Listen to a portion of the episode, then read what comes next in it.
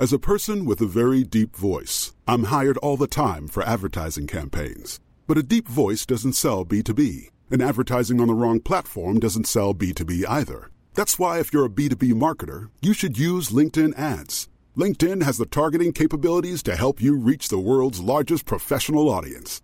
That's right, over 70 million decision makers all in one place. All the big wigs, then medium wigs, also small wigs who are on the path to becoming big wigs. Okay, that's enough about wigs. LinkedIn ads allows you to focus on getting your B2B message to the right people. So, does that mean you should use ads on LinkedIn instead of hiring me, the man with the deepest voice in the world? Yes. Yes, it does. Get started today and see why LinkedIn is the place to be to be. We'll even give you a $100 credit on your next campaign. Go to linkedin.com slash results to claim your credit. That's linkedin.com slash results. Terms and conditions apply. Millions of people have lost weight with personalized plans from Noom, like Evan, who can't stand salads and still lost 50 pounds. Salads, generally, for most people, are the easy button, right? For me, that wasn't an option.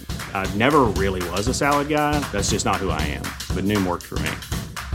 Get your personalized plan today at Noom.com. Real Noom user compensated to provide their story. In four weeks, the typical Noom user can expect to lose one to two pounds per week. Individual results may vary. Hi, if you're new to this, this is My Good Bad Brain. It's a podcast about mental health and being a person through my, you know, eyeballs and brain. I'm Jarrett Sleeper. Um, if you like this podcast, please consider supporting it at patreon.com slash my good bad brain. Those, that ugh, generosity, that support is why this thing can happen. So uh, if you get something out of it, consider throwing a buck that way. Also, uh, leave us reviews if you feel like it. Uh, those are just as helpful, just about. You know what I mean? Like get people to maybe click it and listen more. All right, here comes podcast uh, theme song. Bye bye. Welcome to my good bad brain. I'm a normal person, so I'm insane. I've got depression and ADHD, but I'm doing better since I medicated me. I'm still not always sure whether I exist or what being a person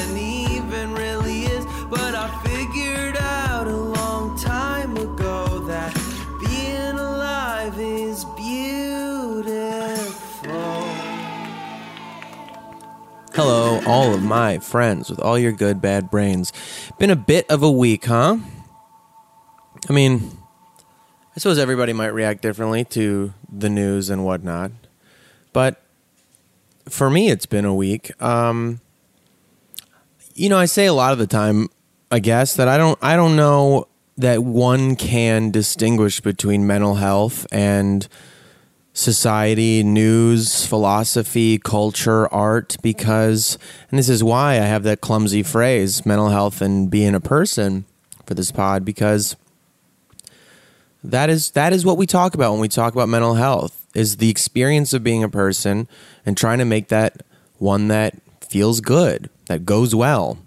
And there's no way that your world doesn't impact that. I mean, that's literally what we're talking about. I think a lot of time we try to separate the two and say your perception of the world is the only thing we're talking about when we talk about mental health, but there also is this big part of mental health, I think maybe the bigger part that is the realities of not your just not just your perception but the realities of dealing well with how the real activities and happenings in the world affect you.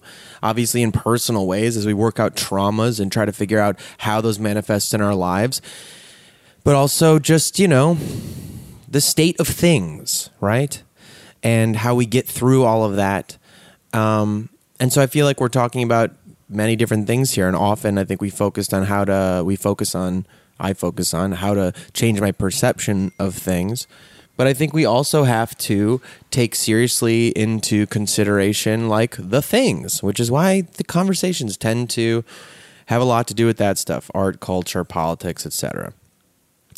So this week, there, uh, you know, I, I, um, I, I'm going to say, uh, I, I, I was very hard for me. This, this week was a weird week. I talked a little bit about uh, on last week's Brain Breather about having a depressive episode Monday that was pretty profound and kept unfolding for me. I kept thinking about it. It was such a unique experience uh, in the way it manifested for me. And there were some celebrity suicides over the last week, and uh, they were rough. You know, they they were reminders. I mean, Kate Spade. Um, is uh you know another I, I, didn't have a personally a particular personal connection to her presence in the world but it was a good reminder you know that externalities externally things seeming fine being successful wealthy a positive uh, presence in people's lives around you you know can never really truly be taken as uh, an answer as we pursue dreams and wellness in the world that there is an inner question to face all the time with our wellness and what's going on but then uh, Bourdain uh, did it, and that hit me really, really fucking hard. And I was surprised at how hard it hit me. I still am struck. I still think it's an odd experience just from what we're taught about what's normal, quote unquote, in society, it, to feel so heavily emotional about the passing of someone you've never met personally.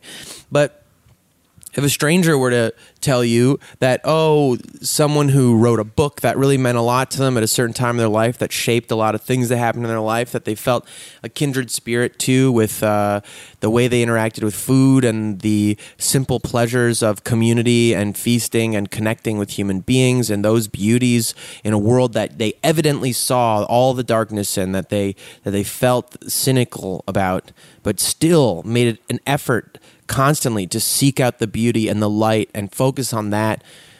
His jujitsu connection, I mean, I don't know. It, it was just, he f- felt like someone very personal to me, and it felt really scary. It, I, I mean, it, it, feels like I like to think sometimes that the suicidal part of my life is uh, something that I am done with, that I, that I survived already, that I'm through that.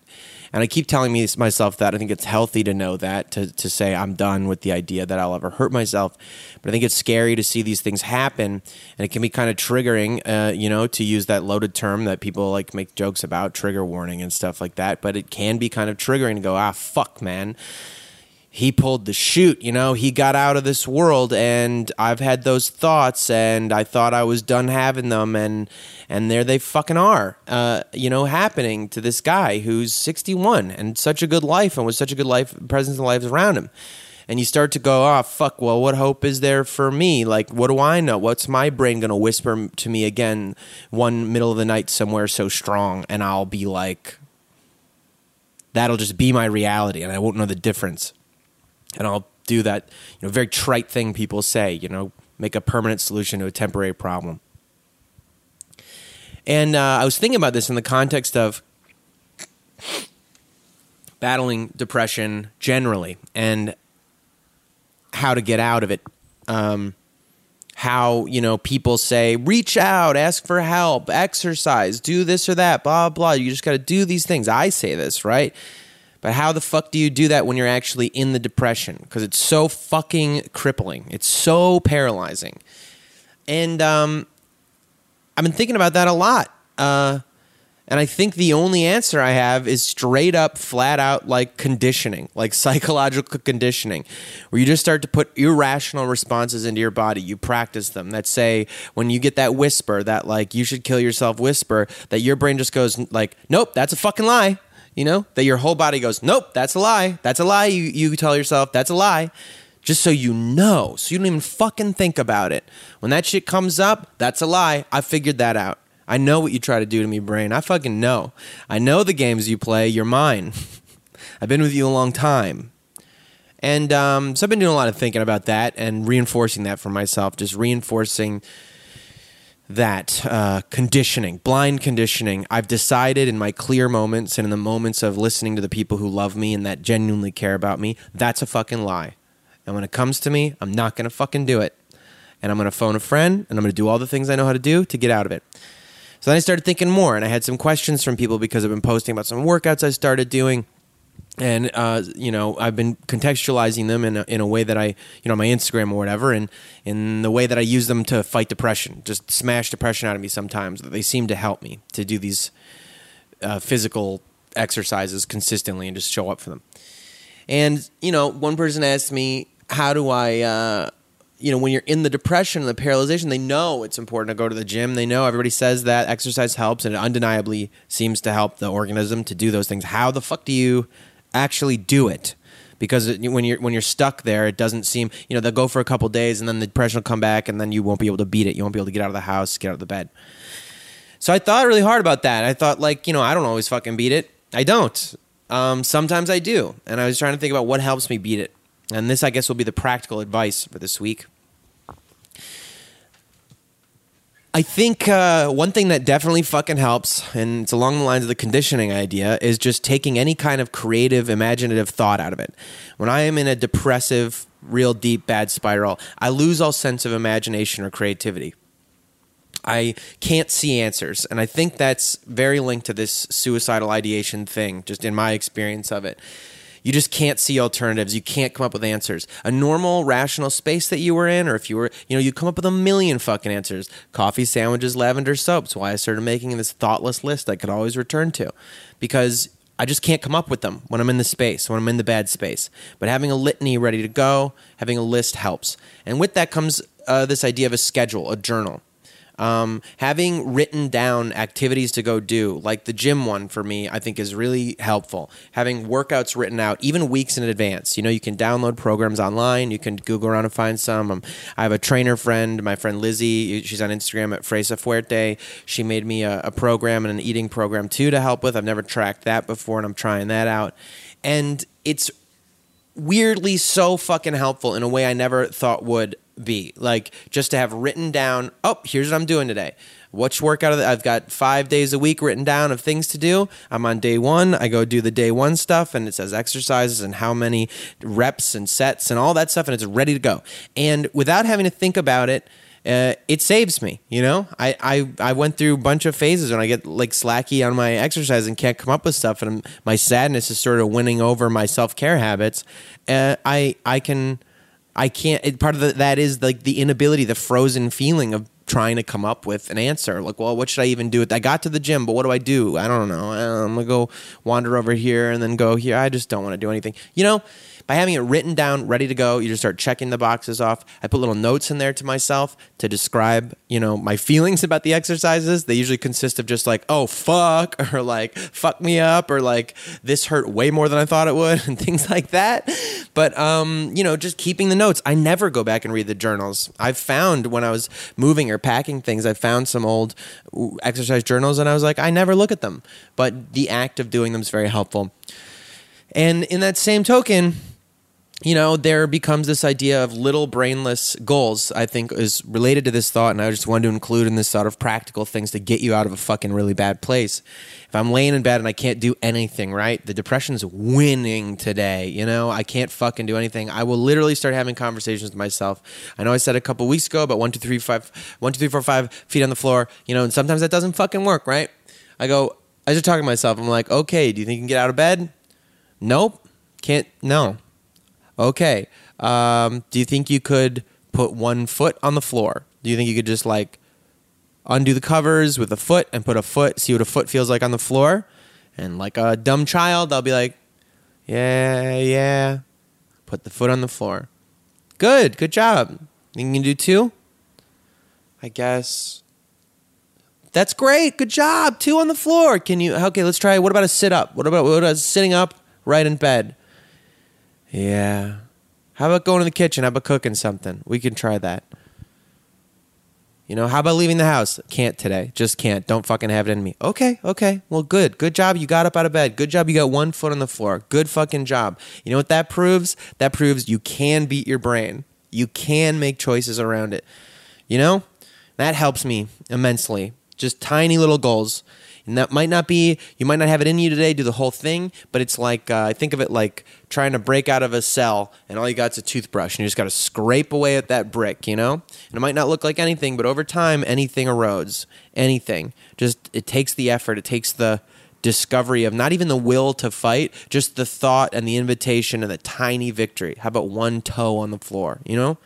And they're building off that. Um so i don't know. Thinking about that, thinking about suicide this week, and thinking about the secret pains that people hold. Um, I I don't know. Uh, it, it continues to be so amazing to me how healing it is and validating and helpful to just hear your experiences uh, come out of other people's mouths. Um, just to say your experiences to listening ears. This thing of just talking, just being with other people. It's like the strangest thing to learn over and over, the most obvious thing to learn over and over, but continues to be so surprisingly true that we are capable of withstanding anything as long as we're not alone, as long as we have other people to do it with. And, um, you know, in that interest of dialogue, I, I, uh, I, I had a big barbecue on Sunday. Part of the reason this is going up late, but I had to do it to you know a little bigger than normal start the season invite some people who aren't usually invited. My dad's been in town. He's never in la his birthday was that day. And it was just wonderful to just have everyone around and um, be close to each other and be eating together. And not talking about anything heavy just just talking. And uh, this episode i uh, my guest is elliott morgan. Um, and uh, i love elliott man. Elliott is a, a good friend Elliott's a very funny friend uh, in the sense, well, in the sense that he's actually funny. He's a comedian and he's a funny guy, but um, funny in how he became my friend. And it's the most like kindergarten sort of experience of uh, I literally like just he, we had mutual friends, and I kind of literally texted him one day and was like, "Hey man, we don't know each other that well, but I think you're really cool and." Um, I I I think we should just hang out sometime. We always seem to have cool conversations. we hang out, and it's very funny as an adult to try to just make friends. Um, but that's what happened, and that and it it works. Elliott and I are pals, and uh, he's a great guy. Um, I love talking to Elliott in particular because we're from pretty different backgrounds. He grew up in the South, uh, in Florida, I believe, and um, Elliott came from a Christian background, and I'm really interested in that uh, because, as you know, obviously, if anyone's listening to this, I'm pretty liberal. I'm very fucking liberal, and um, you know, I don't always align correctly, quote unquote, with my political lines. And I was thinking about how hard it is, like how we're all so trying to stay on our political team because we're so worried of being canceled or thrown out by our, our communities or something like that. But on that same token, in this interest of transparency around mental health, I think we really have to create space for us to be wrong, to say the things that are problematic about us, to say the things that don't align with how we're quote unquote supposed to think, because anything other than that makes us crazy. And and if we don't do it, we'll never really be able to learn and understand why people feel differently than us, or you know why we should align with certain, along certain lines. And Elliott to me is a great example of like the true hope that people from different backgrounds and different perspectives who are just good people who are interested in the basic humanity of like people being good to each other, people being free and having good lives. Um, like that that is the thing that really unites us all and we might have different ideas about how to to get there uh, and uh, but like before, prior to the phase of human societal interaction that leads to like terrible uh, political, not even listening to each other, screaming at each other about politics, uh, whatever ideas, with no attachment to a human behind it or affected by the policy. There are just people who want to be people and want other people to be happy as well. And Elliott's like that. And so I have a lot of fun with him when we get to get into topics that uh, about different political things. On this episode, without even meaning to, we got into talking a little bit about abortion, about guns, uh, fucking the the uh, very problematic. I am a huge not a fan. Like Jordan Peterson gets mentioned. Um, Elliott also has a podcast about uh, called The Fundamentalists, or the philosopher friend of his, uh, Peter Rollins, I believe is his name. I'm I'm I'm uh, so sorry if I got that wrong, but I listen to that podcast and he's wonderful. And uh, so he's just a thoughtful guy. And and I'll say this: this is an earlier episode I recorded. Oh God, this one has so many fucking disclaimers, but I'll get them out. There's an early one I recorded. These newer ones, I just started a few more last week on a new session, almost like a new season.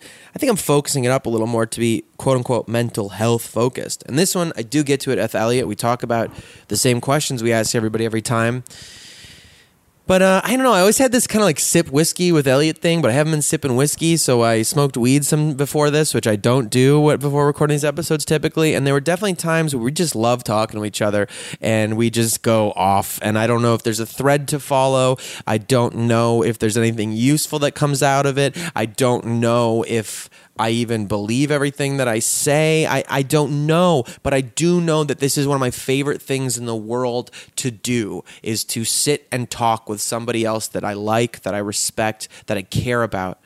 And just doing that, just the act of talking is so life affirming and so wonderful. Just friends, just being with friends. And uh you'll hear us talk about on here. We weren't even sure if we are going to use this episode, but I decided fuck all that. People will love this one or hate this one. I mean, the last half hour of this three hour extravaganza is the one where we, I guess, more specifically talk about mental healthy stuff with the six quick cues. And feel free to skip to that or skip this whole episode. But I've, I don't know. I think, um, I'm gonna let this one just be what it is. It's two friends talking and having fun talking about wacky ideas. And I know maybe I'm describing all of these podcasts already, but it is what it is. It's my good bad brain, and um, what you're gonna hear now is probably one of the biggest things on my list of coffee lavender and and and sandwiches, lavender soap, whatever, is uh,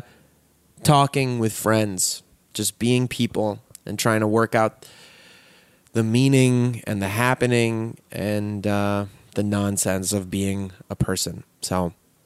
I'll give you the wonderful Elliott Morgan and uh, myself noodling for a long time. I uh, hope you dig it. Bye.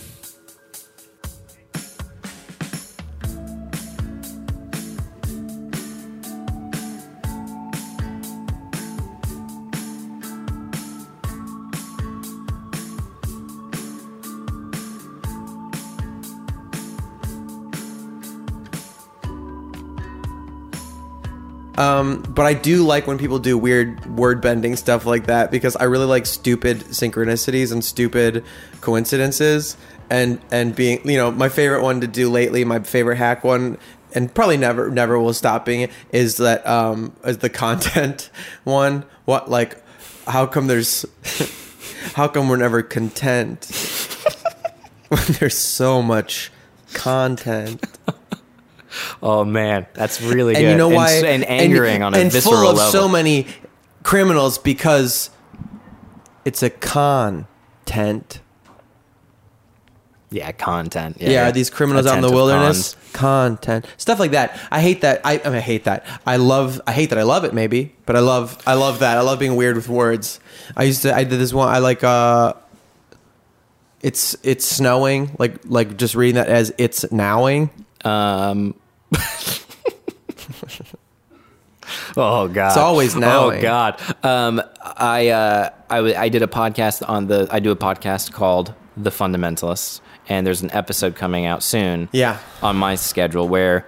I talk with the author of a book that I've told you about called Capitalism and Desire, and we've talked about ad Yeah. But we talked about jokes because his newest book is on jokes, and he was talking about puns, and he said the whole the whole core, and Freud talks about this apparently the whole core of comedy in his mind is an interplay between lack and excess in some way. Any joke, anything that makes you laugh in any way is about either you expect lack and you get excess or vice versa, like or that. the two are the same and you don't realize it. And so a pun on some cool. level I is like like, a two for one. So there's an economic exchange where you're expecting one and then you get another and then, or a two for the price of one. And then the, the exchange rate is startling and it's unequal and it makes you laugh and it causes you to, Oh, that's fun. yeah, I really like that. it's fun. Yeah, it's really fun.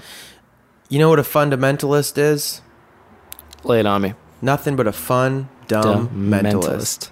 Is that on purpose? Is, is that why you did that? Uh, we did it because of the fun and the mentalist, but not the dumb part.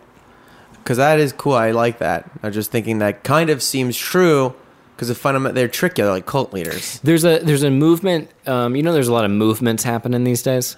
Oh, tell me about the movements. Jarrett, let me tell you a little something about movements. There's a whole world out there, whole political system that's incredibly um, um, volatile currently. Yeah. So in response to that, society has acted in a certain way that is manifesting those anxieties in different ways. Okay. So there's all these sort of things, even though really probably what's happening, if you get down to the root of it, is based if, on a larger problem, which we both have talked about ad nauseum, which is Mm-hmm. Yeah. the problem of. That's funny. Of I'm about to join a movement, a bowel movement. Are you going to poop in the middle of your podcast? No, but it was just a reference to like that upsets my stomach. Yeah.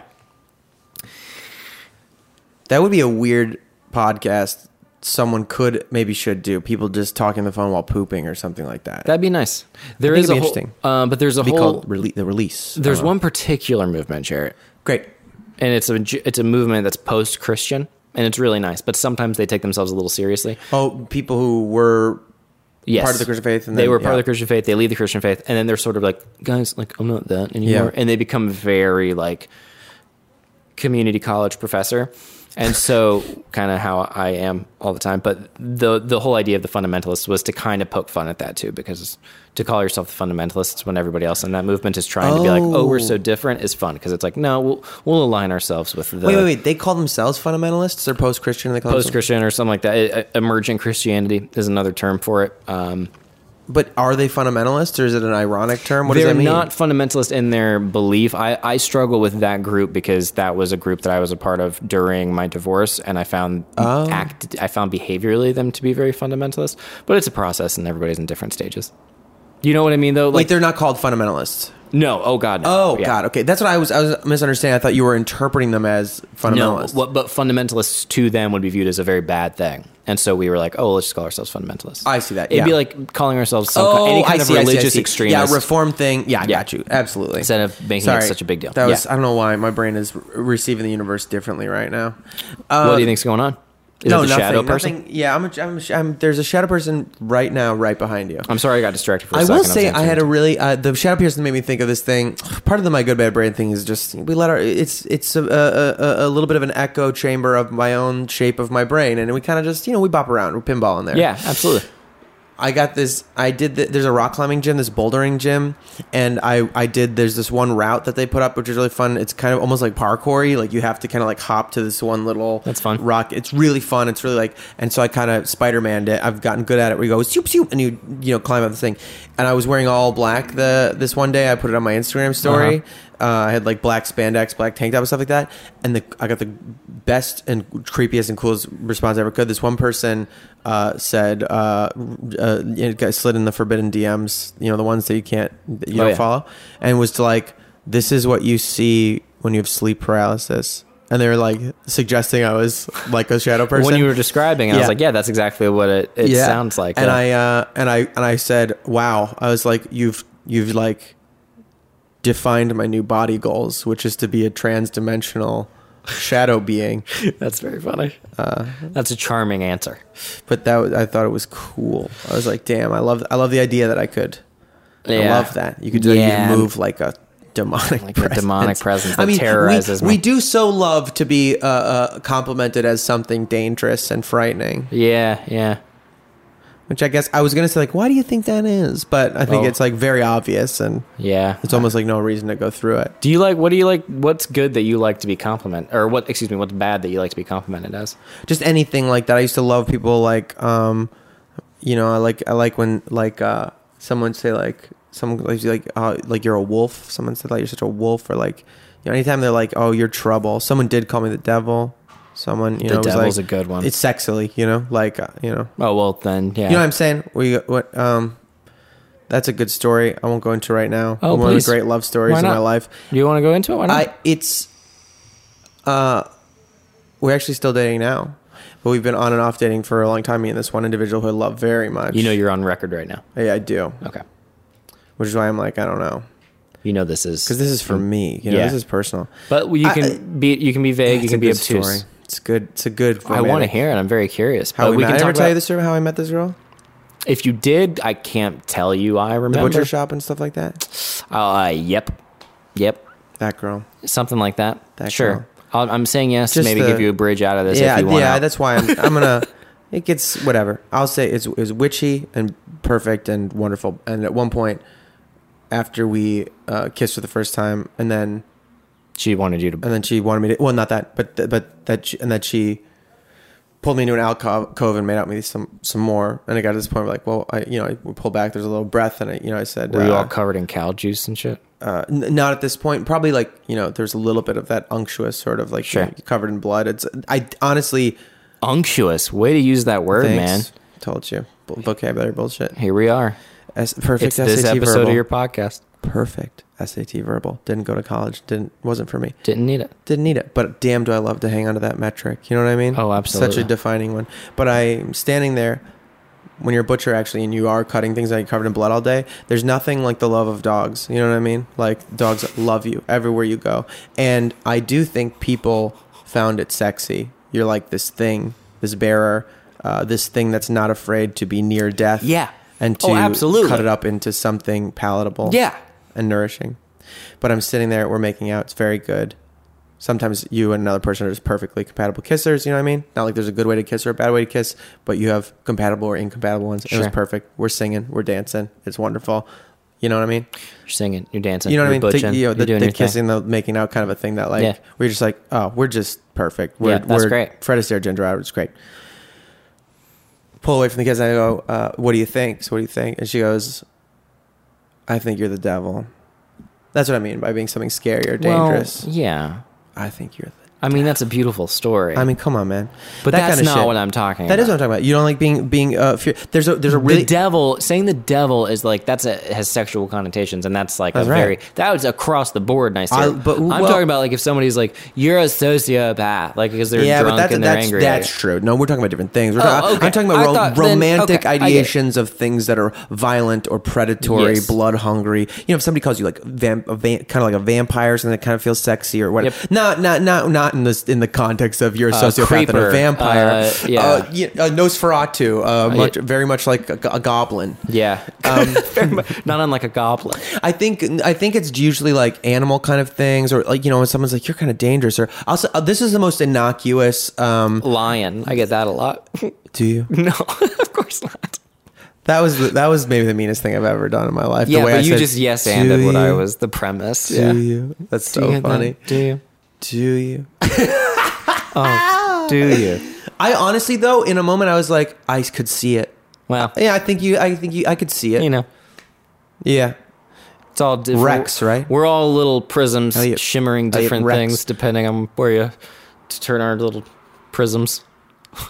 This is the I think the most common one that suggests you are dangerous because you're uh, uh, oh, you're an unknown. I think being unknown is is aligned with danger and how our brains Mm-hmm. interpret it. When somebody says, "Who are you?" Yeah. You get that? There's also that like there's like a soulmate connotation there where it's Yeah. like who are you? Where have you been? the idea that thing. you've surprised nice. somebody this, the, the idea that you weren't even on their radar and then suddenly they see you i think that's the implication because you, it you implies had, you're part of their narrative and you're like, oh, I'm important to this person. yeah i remember the first uh, hard love that hit me when i was in high school that i like Hard love. you know what i mean? The hard one. Lasted a long time. Hard love. I had this relationship for eight years as a high school sweetheart. We were together for a long time when i was a kid. Hard love. Uh, she uh, i remember we were friends for a long time before i like developed these feelings and then they were hard feelings. And there is this i there's this feeling that i associate with a kind of a love that is all of a sudden someone's there that you never saw before you know? That feeling of like Yeah, that's nice. they're just a person around and then you go whoa something one day they do something they the way they shake their hair maybe or whatever or laugh at something and you notice them different and it's does that Do you does that feel like- 120 frames a second you know underwater thing where you're like you are somebody else Yeah. now I remember that. I had that with in high school, or I think maybe middle school, where somebody. I remember the next day being like, "Oh my god!" I think it was a dream, and then I remember being Yeah. like, "Oh, this is everything." Do you feel like you live a very solitary life? No Because I was thinking about being in high school, and like the the obviously there's something to like the amount of like the speed at which your hormones are moving and like all that shit. Sure. And there's all that stuff. But it also just seems you're inundated with your peers constantly in a way that I'm not because I don't have a day job or an office space that I go to. oh in high school in that yeah, you're surrounded by the opposite sex. You're surrounded by different experiences. You're Yeah. you're much more in the public. Yeah. and uh, and you're. I always not thought that- I always thought you know what it's like. It's like the the court of a of a of a king. It's like Uh-huh. a royal court. It's literally just this weird place you go to every day to hang out around each other. And of course, there's gonna Yeah. be like intrigue and politics, all because that's that's you just go Yeah. to the same spot and hang out. Yep. What else are you gonna do? Anyway, It's please. crazy. I, I the idea of school is kind of insane to think It's back insane. on now. What were Yeah. you saying about the hormones and you're and you're surrounded just by people? that that's just that you're you're and you're describing something as being in high school and it's like that feeling i think of oh that feeling of going oh that person is something new to me requires that you've seen them before and i don't feel Yeah. like i live that that life Yeah. very much but I, I do think our that- brain our brain can do that quickly uh, it, like it, meaning it can even that you can even manifest the same feeling because you make assumptions and uh, immediately about somebody in like an evening of seeing them. Somebody comes up to you and starts talking to you or you meet them because they're in a group of friends with your Yeah. group of friends and you're just casually talking and they don't seem like oh maybe they're not your type or whatever it is about their energy. Maybe their energy's too healthy for you so you don't tune into it very quickly. That's mine usually is if i like somebody immediately it's an expression of like some lack in me that i or or a raw nerve that i know that person will press. You know i think like the way predators and victims find each other i think codependent people whatever. Wait hold on so Sorry, you- I say I did a lot of things really fast there. no, it's fine. So you basically, but I'm interested in that last thing you said just for a second. If you can put a pin in the other, the thing where you look at somebody and you like them, you think automatically that's something bad in you, or something lacking in you.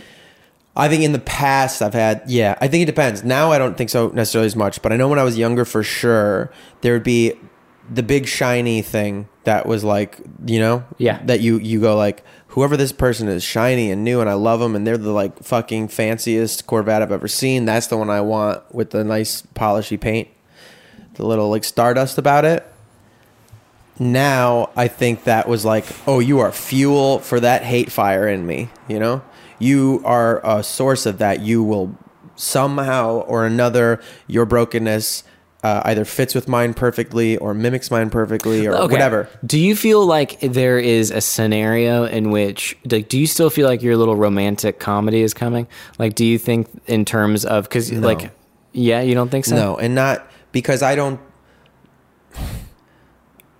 In the idea of like an episodic little adventure somewhere in my life, I feel I know I've had my romantic comedies, and I'm sure if I want them uh, or choose the path that goes that way or something like that, they're available to me. I will say romantic notions as, as a, uh, like that like the narrative romantic that i wish to be part of and enact and sort of there's this idea i heard once that narratives have lives of their own that like they live in the ether and uh, we give them life whether through writing them down in books or in plays or songs or just by being the characters lovely. being the characters in them it's lovely but it's also scary a little bit because whether it's just a metaphor or not realizing that we create these things if i wanted to be kind of a, a bad boy romance kind of experience that thing a toxic sid and nancy kind of a thing which i think i have in the past like that red is real love to me I think I created those situations. I like participate in that narrative. Or I've said in here before, uh, especially if you're uh, a little bit uh, codependent or just empathetic or whatever, and lost and flailing and looking for something to complete you. I think it's easy to complete other people's stories. That if you wanted to like pick up somebody or like have a, a romantic entanglement with somebody, it always seems so easy to me because you would just sort of detect the narrative they wanted to be part of and sense the kind of person they were interested in, and then shapeshift into that. Because pour some whiskey. because when you're good in because when you're good and a little bit broken uh, or like a little bit grew up in chaos Just and gonna have a having to like be really sensitive all the time to make sure everything's okay and you know that kind of like thing Gentleman Jack. yeah when a child uh, takes on like you know the care for their parents that they or something like that all that all that nonsense you know in that you Mm-hmm. also lo- learn how i think to dump the identity out of your vessel and just be like i'm doing good things i will get Yeah. love and i will give love if i just shapeshift into whatever people want but there's a cynical side to it too which is like you can become kind of predatory and kind of and very dishonest by feeding somebody the character that they want and then realizing you're living Very a lie dishonest is a great way to You put know? it. Yeah. Yeah. Do you feel that there's an alternative that's not good where you end up? So you don't feel like your so romantic let's talk about the comedy sitcom. is. Yeah, I don't. I feel like I've had it, and I think there are more of those little wonderful making memes kind of things to come. Okay, but you don't feel that there's a grandiose sort of thing. I see what you're saying. Mm, I feel Okay. detached from the idea. I mean, cap capitalism, uh, uh, the the thing you were talking about earlier, we talk about a lot. I, I it becomes very clear to me. Um, I saw this this theater thing, and they made a joke about um, one of the songs that they just. Uh, kind of fizzle out there's no big bang on the end of it and they kind of like um, it was truly a little bit awkward i almost felt like they made it up in the moment and they said i know how to finish a song, I just uh, sometimes you know I don't want to feed into the whole capitalist thing of a climax. You know that we just kind of like eh, it goes on to the next thing. And there's this thing I heard related to that I think, which That's is funny. which is yeah that uh, story narrative structure follows a male climactic arc, like your a male sexual climax, which is a lot of like build up and then this and then this and then this and at the end you go oh, oh, it's over and then and Yeah. then we're done. And that um, by believing in that narrative and buying into that narrative and buying into like that idea capitalism gives us that there's places to go there's things to defeat to be complete that there's a journey and there's an up and then it's over and that those uh the best parts of life only happen in little peaks that are isolated and that, that's the that's the thing we need to buy into the feeling is that oh i'm going to be part of my sitcom I understand what I'm you're gonna- saying, you and I know, agree. and, and instead i feel more I, like I think I get what you're saying. Yeah. every day i feel a little more detached from that narrative and okay. that struggle I know. Here's what I'm going to say because I know we, we, we, you know, we go back and forth. We have these fun chats and whatnot. But there's a thing called intellectualization where, like, for sure, I think we're on the same page, and like, I think that there's that narr- that thing that it's just another way of buying into the idea that there's some grandiose or some reality that you're going to live that's like this perfect thing, even though it's not, which I think is what feeds a lot of our current uh, uh, political shit. But um, uh, I agree with that on a heady level. But like, really, not like a little bit. You know, there's like a little bit. Like, is there a little bit in you that's like you know that that's buying into a lie, but like I know it's buying into a lie, but I still will buy into it like every day. Like I know that there's no grandiose romantic comedy, no um, uh, pie in the sky, perfect love, perfect thing, but I will go for it constantly. And yeah, I don't no, I don't. I, well, okay. I'll be honest. Where I'm at in my life, I feel like I was so dominated by like the romantic myth and that feeling, and I got to live it several times. And I think part of my idea of the romantic myth might be the romantic breakdown. I don't know. Whatever. It's a weird. I for some reason it feels connected to this thought and feeling I've had that like since I have I think become healthier, but also since getting a little older and once my 30s something have hit, I'm like way less horny. I feel like way less like of an attachment and a need to feed this like gorilla. you know thing. that thing that thing that's just Lizard like ah yeah that it doesn't really have me as much anymore and what a relief that is because i convinced myself of so many things uh, but for me part and parcel to the uh, sort of like sexual drive was that romantic capital r romance drive the, Yeah. the like heat and blood and heart stuff and you know fury the fear a furious love Yeah. that um i think i ended up feeling was like fairly corrosive uh and toxic the way it would express in me and it, it somehow along with that it feels attached to the rest of the detachment thing we're Yeah, talking about okay, seeing the matrix yeah. and seeing the Oh, struggle very interesting. that i don't know if i even really crave it anymore it doesn't even sound like peace and a sort of gentle uh, wave like tide like consistent uh, uh, connection to my universe's like wavelength of love. That sounds good and more accessible, and it feels like more peaceful. If, This is a you very know? this is like a very Buddhist thing versus Yeah. like a uh, know. non Buddhist like the because it's so Buddhism is or Buddhist practices are so based in detachment, but I don't necessarily think that's a good thing. And I get the temptation Yeah. because especially with doing meditating and getting back into it recently and like being like I think I've like like on, a you know you graduate to different levels or whatever not in any formal way but it's like oh now i'm doing now i'm In- i'm better at yes. it. like you make i think you can gain progress Yeah. and then one day you can become so good at it that all your problems are solved and that's a capitalist lie obviously Uh, that's what, not being true. a person or uh, being a person? meditation like you can become Oh, oh, like oh, that's oh, just so funny good the thing- meditation. it's like Yeah, the thing that you did with the the yoga thing uh, that cracked me up What on thing? instagram it was like some yoga Oh, yoga yeah. place you were like we yoga hard or whatever it was yeah, we flow hard. we flow oh, do you? Okay. so that's the that was the, reference i was the- making with yeah, the meditation thing Thousands of years old practice that is predicated not on doing stupid fucking like stretches and shit. That is predicated on just you are enough in your own breath and heart, and that your truth will be found there. The Yeah. more present you can be when with you yourself. let go of the idea that there is a hard that which you can at yeah, which you can that- yeah, realizing that the hardness is something that you opt into. Yeah, yeah, yeah. Uh, it was so good. But that was the joke I was making Yep. with the meditation thing, only to say that I think the idea of that level of detachment may not be may not be the most fun way to live. Mm-hmm. Well, that's fun. okay, only in the I- sense of like there's more heartbreak, pain, horror, tension, Of course. um, wanting, sacrifice, all that shit. If you go the opposite route Yeah. away from the Buddhist thing I of was talking detachment, about this with a friend uh, who yeah, I'm gonna let it. So I'm gonna let it stay uh, anonymous-ish. But Okay. um, this idea of this detachment, and and we are talking about that, and how you know people go on some uh, 12 day uh, you know vipassana silent retreat kind of a thing, and blah blah blah, and um, that there is, and they'll be like, I found so much peace, and I, it's amazing what's happening here, and uh, wow, I've really attained some new feelings of levels or whatever, and uh, then they'll come back to the world though, and um, normal life happens. You get a parking ticket and you have to buy more toilet paper and, you know, just whatever. Yep. Normal life. And then in normal life, suddenly they're becoming very overwhelmed, very stressed. I got all these emails to do, all these things, blah, blah. blah. And where did all that, their, their peace is not there. And then this feeling of like saying, like, so this wonderful detachment you feel from reality. Well, yeah, easy when you're getting your meals taken care of for every day. You just sit there, do nothing. And that's the whole point. Your You get to Instagram about it. environment You get to, it. tell people about it. Well, yeah. that too, yeah. But that becomes there becomes a comfort and and even the fact that you're Yeah. trying to do something like that. But so, That like, but the you- idea of how does your detachment manifest in real life when emergencies happen and blah blah blah blah and like things that matter happen. And so, uh, the point I guess I'm trying to get to is that I do feel there's a distinction between. Uh, maybe I'm using the wrong word between detachment and non-attachment. Um, non-attachment to me is I feel more what I'm experiencing, which is not a detachment uh, in the sense of feeling disembodied. what do you mean? Are you, what are you talking about? What are you talking about right now? Oh, sorry. Um, this idea we're getting a little we're a little bit We're a little bit. we're a little bit out there. We're a little bit out there, guys. Let me pull this back. We are pretty Non-attachment, out there right now. So you so you brought this thing up that Buddhists.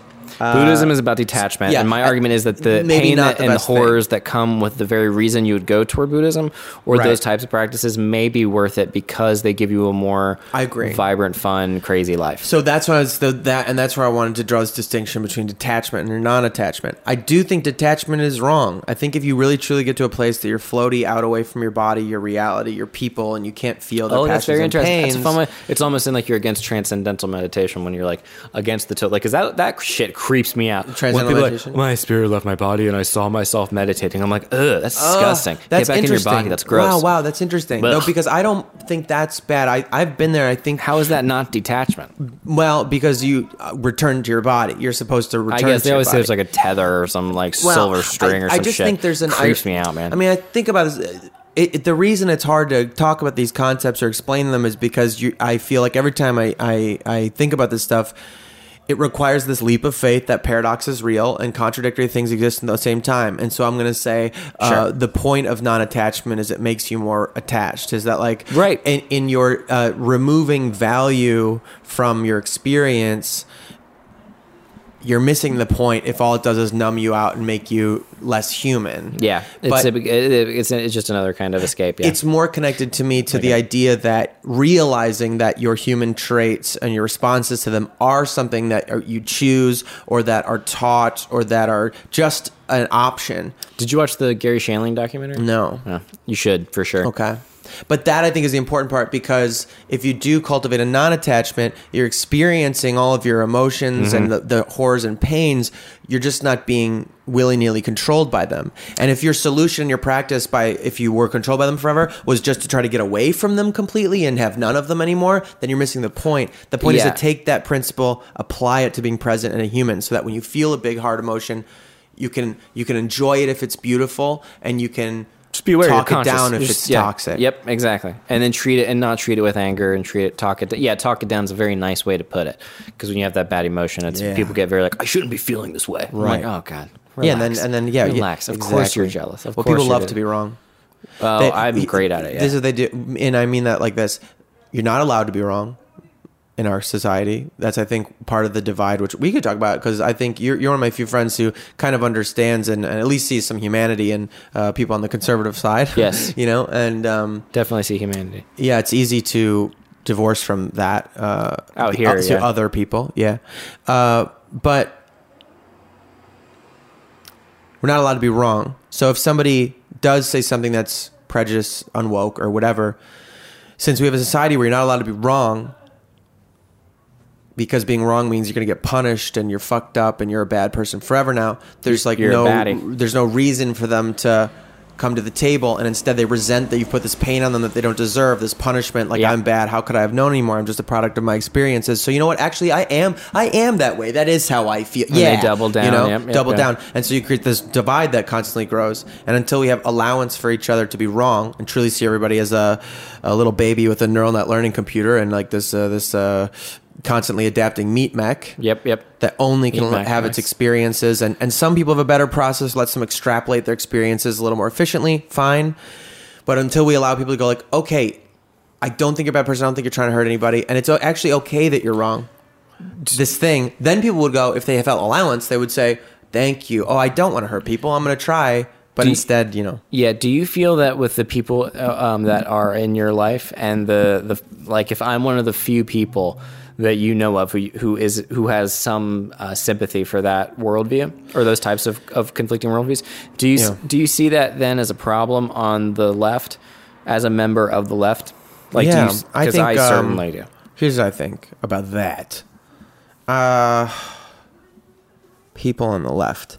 People on the left don't even let each other be right. They don't even know how to align with each other. Like, I, I think. Let me try to clear my head a little bit. People on the left. I think uh, when you see injustice, people on the left, I like. I think have have really seen the life or death terms in which they see uh, a lack of empathy manifest itself.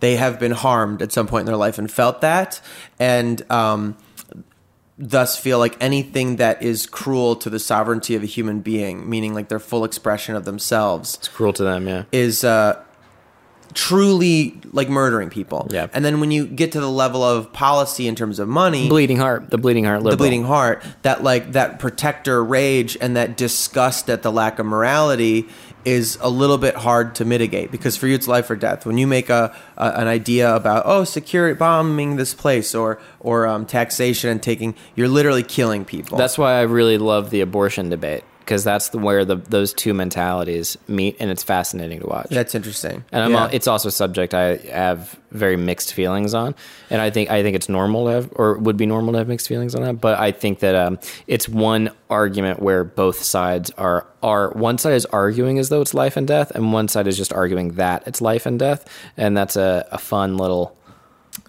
And That's also, really good. What I just said that was good, man. Did you hear that? That was pretty good. what? What I just said. That was really good. One side's arguing as though it's life and death, and one side is just arguing that it's life and death. Holy shit. That's good, right? Or am I just Well, I'm a little hold on. I'm a little out because of now it. I'm thinking like, well, Some sides obviously. I think some they're people both arguing about if it's life or death. You, you, well, oh, I thought you were going to say both sides are arguing as though it is life and death.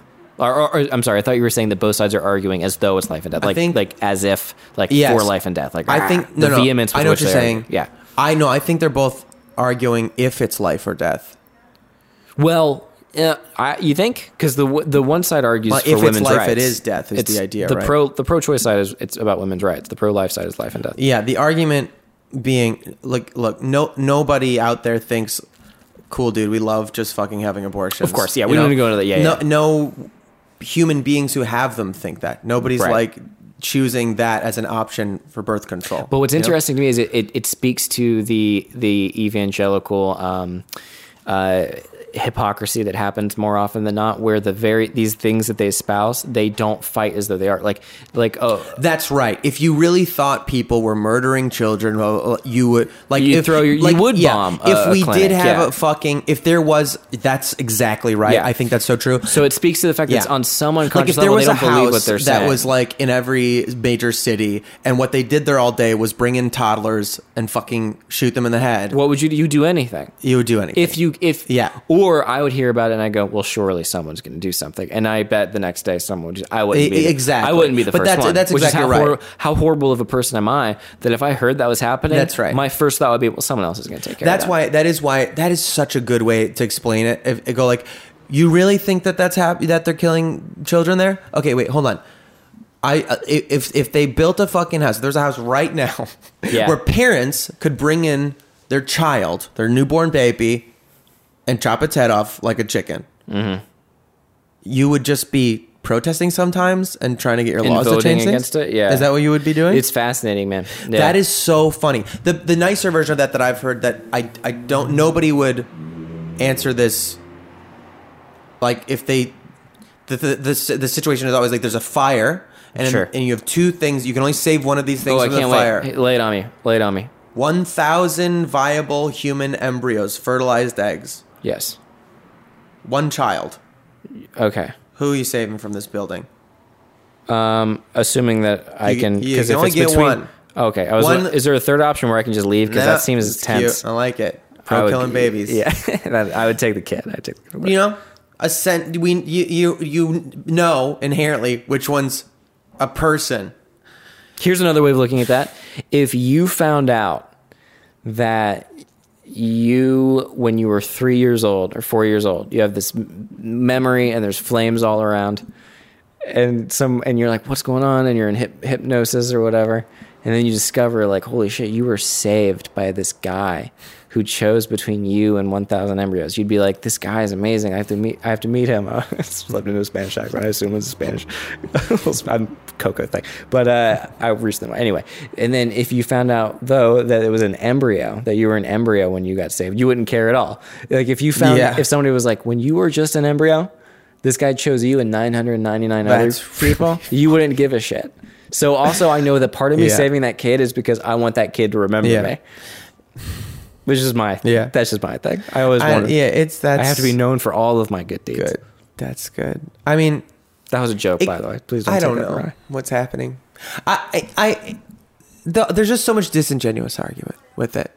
Uh, oh, that's what it is. I think it goes back to the the argument that I tend to go to with anything is like, not only do I disagree with you, I don't think that you actually believe That's what, what you're I. saying. That's that's right. and that's where it gets very tricky because then it, then there's a giving up that happens because it's like I'm not going to get it. I'm not going to convince someone that they don't believe it. Right. And if they, as long as they believe it, it doesn't matter. which unfortunately is appropriate. Like in Yeah. interpersonal I have no problem with it. relationships. oh, oh, giving up is the best. It's like once you that's the bridge that you cross when you realize that someone you're like, oh, you're so disingenuous. You think you're being sincere. Yeah.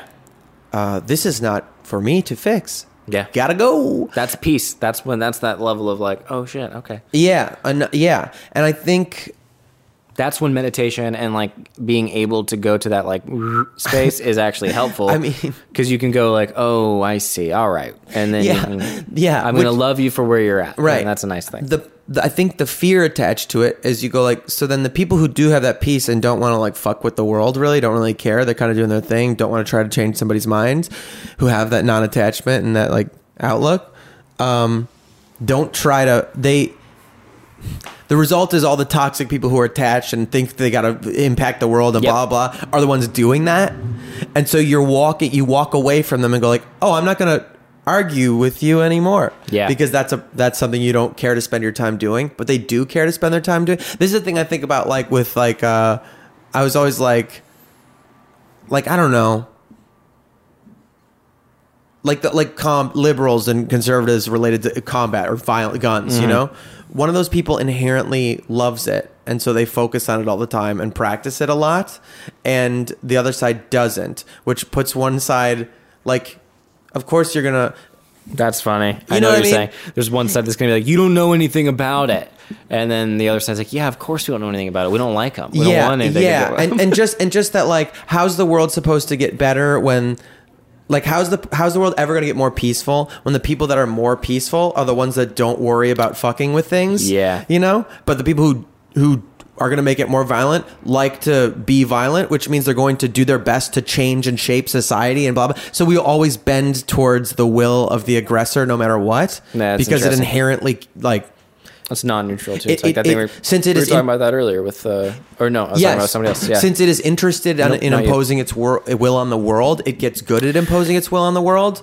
and therefore will guide the will of the world of, of history more than the one that would not. have we started the podcast? I mean, this is madness. I, I really don't know. I, I'm gonna listen back to this, and I'm I'm don't even know if I'll be able to track what we're saying. Do you? Yeah, it sounds insane. I think. I'm worried we've gone to another dimension a little bit. Yeah, there's a little bit, but it's. I'm having a great time. I But am for sure, too. Listening wise, I feel like it's like you talk for a little bit and then I talk for a little bit. You really mean like a long time? You talk for a lot, but th- I like it. I don't mind I'm it. sorry, I, know I'm- I enjoy listening. There's not a lot that you say that I don't agree with, or would be saying if you didn't. You know, Well, I think that about you. We kind of follow. Oh, that's so sweet. But we follow a script, and you're just saying. I think you're just saying a lot of the script, which is great. But it's nothing I disagree with. Right, we're just finishing each other's. Exactly. I don't know. That's interesting. I can I'll- let's- relax, and you're going to say both points, and that's great. We don't have a lot we disagree on. This is the worst. This is the worst episode I've done. Probably. Really? Oh, no, I to mean. I think that that's just funny. I'm sorry. I'm talking so much. I'm sorry. I'm, I'm having a day. I guess. Maybe you are. You do seem to be having a day. What's going on? Tell me about it. Open up. Uh, no, no, it's all right. I mean, we just got a little high. Maybe a little too high. we did maybe get a little too high. Damn. Uh, The, the reason we did that was, in my mind, was I associate you. You do, you did that character for a while. You did the videos with the with the whiskey. Do you still do? Oh, them? yeah, yeah, yeah. And you kind of Yeah. like have a little whiskey and do this thing, and you have this sort of dapper uh, guy, gentleman, kind of. Uh, you know, uh, and I think you're doing kind of like uh, a riff on it as a part of you know when you do that character, that like masculine. Mad Men-y, Yeah. you know, and so I was like, oh, you know, that's that is the thing we typically do. We have like a whiskey together or scotch together and, and do this thing. Uh, and I was like, well, we'll just try to recreate that vibe. This will be the one that's a little more, but I haven't been drinking, so I was like, well, I'll just smoke a little weed and you'll do that. But we smoked like maybe a little too much weed, and also, uh, uh, weed has a like different effect. Wait, what? Weed has a different effect. Weed does on- have a different on this effect. kind of a conversation. We because we've had this kind of conversation where we I know I I see what's happening. I'm gonna put a disclaimer at the beginning of this. That's like just be high. That's it. I'm You're a sorry. little- if you're yeah. high, you might have fun because you know what happens. It's like poems. Uh, poetry. uh, Part of the reason you pick the words in poems isn't even their meaning; it's their shape. That's one of those sentences that, though, if you were trying to sound high, is the I most know, high I know. I know. You know what it is? It's like poems. Do you but, ever think about but? I'm just saying, with poems, uh, like I had this, the my favorite, uh, one of my favorite people I wrote with, uh, with I had this editor who I worked with a little bit with poems, and I loved talking to her because the first person who ever would talk about language the same way as me, and would go like, like you know, oh, the word here shouldn't be gold, it should be frog, and you'd go, yes. I know what you mean because it's as much about the shape and percussion and the feel of a word. Yeah, yeah, yeah. So sometimes I think when you get high, uh, there's a there's almost like the way you get sensory pleasure, you get an, a mental sensory Yes. sort of pleasure like the shape of a word, the way it kind of you know, so that the meaning doesn't even matter as much as just the joy of saying them. Yep. Literally checking your phone. I'm sorry. No, it's okay. It was a. It was my lawyer. Are you making that up? No, actually, it actually was. So business. Yeah, it's Are you business. okay? I gotta check my. I don't know. I, it's a. It's one of those ambiguous like, can you give me a call things, and I'm like, well, I don't like that at all. Do you have any like pending cases out uh, against you or I'm something? still up for some alimony. dude.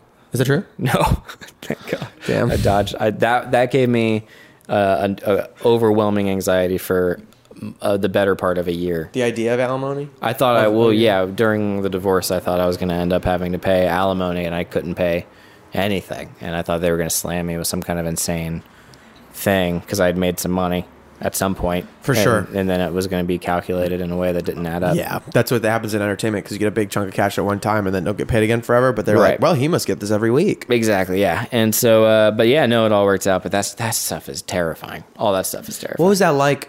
You were in love, right? Um, we had a, a very good run. I would Well, I, well, okay. I don't remember if that makes any You sense. You don't remember? Yeah, yeah.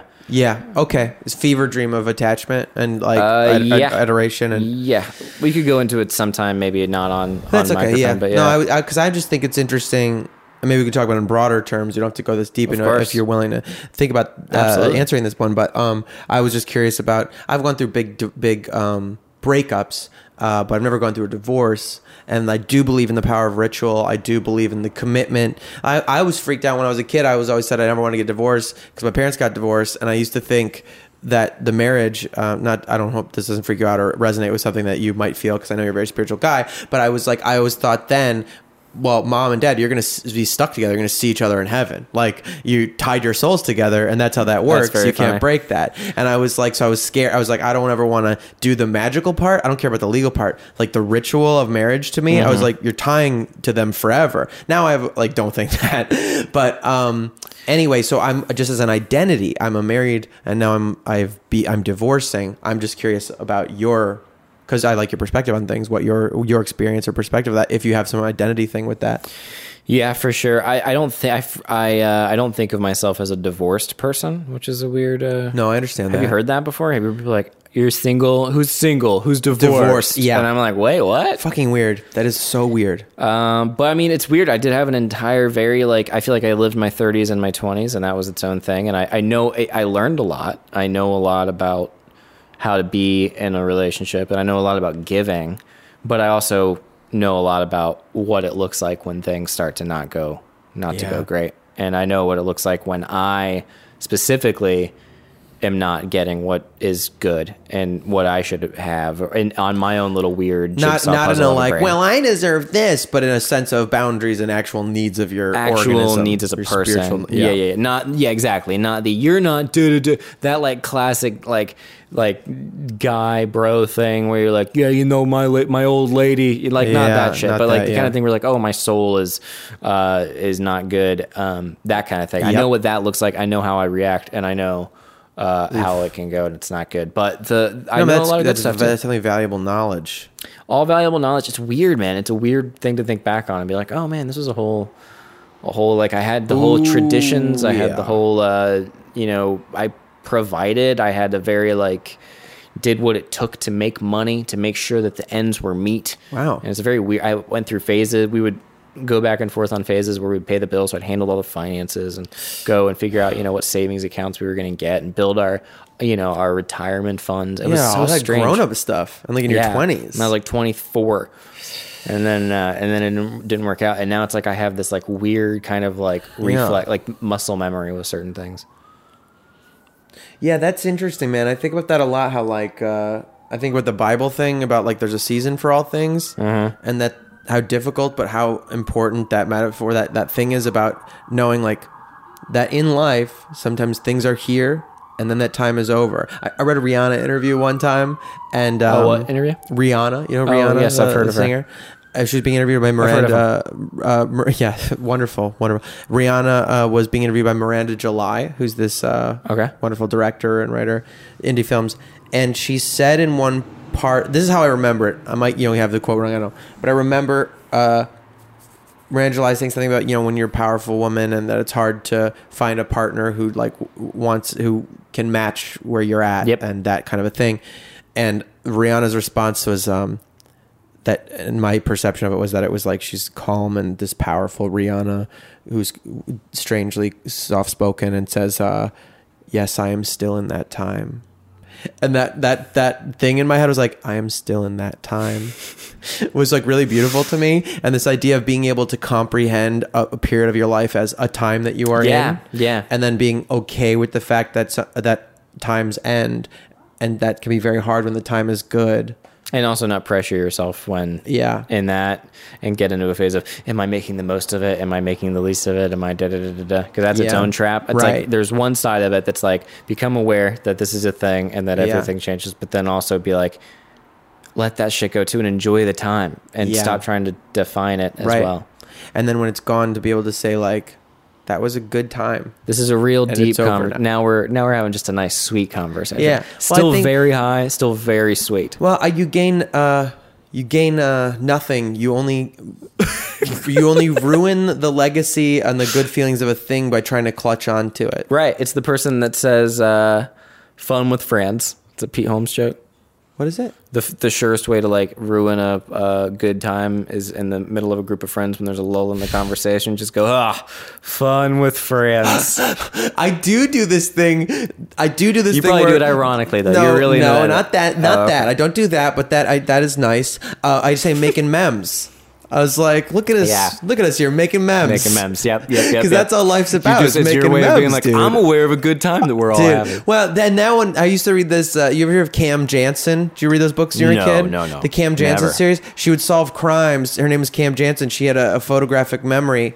Uh, she'd walk around. She'd look at things that had happened in the neighborhood and go click and blink her eyes, and then she could think back on the scene. And it was like, Oh, that's very funny. I just really liked that when I was a kid. And the crimes would always be like, oh, someone knocked over the cookie jar and I got to do chores for it or whatever. But um, that thing making memes for me sometimes by by because this is my other weird thing about a time about being being able to release and accept way, a time. My favorite way that you would ever start a sentence is because this is my other thing. Yeah, because it's just your yeah, way. Of, Okay, it's your way of just okay, that's correct, though. That is correct. What I said. Uh, this right. is my other thing. No, that Yeah. a nice thing about a time is also, I think, the invocation of the knowledge of the time. It's like very biblical. It's very churchy to me. Yes. the invocation, the call to worship, but just this the saying of like, I I see what is happening and it is good. right, and that is what divorce is like. if I had to put it, if I had to sum it up into six I mean, words, I do I love know what is happening to and it is good. visualize myself as I've gone through a divorce and then I just hold my wife, my Yeah. ex-wife, and I say, "This time is over now. Yes. yeah, I must assure you. I will miss you." And she wistfully, wisely goes, "And I you." Yep. And we kind of smile Go, wow. about the times we've had What a time. and just mature, wise, beautiful. Conscious, aware. We walk away and we leave each other. Yeah, I didn't. I didn't really let that happen though. That's like that's I- like the, I- when the reality is I'm just like constantly like but but I, hey I was just thinking you know Yeah, yeah, yeah. constantly texting back what are That's you a doing beautiful idea. oh, Instead, I blew it up. oh you're seeing oh seeing somebody new now huh wow so that's cool Yep. oh you guys went traveling together Oh, huh cool, that great, must be nice wow never did that with me Got a piece of mail for you. yeah I'm really good at maturity like that I just love the visualization of oneself as this wise reserved capable Oh, dude.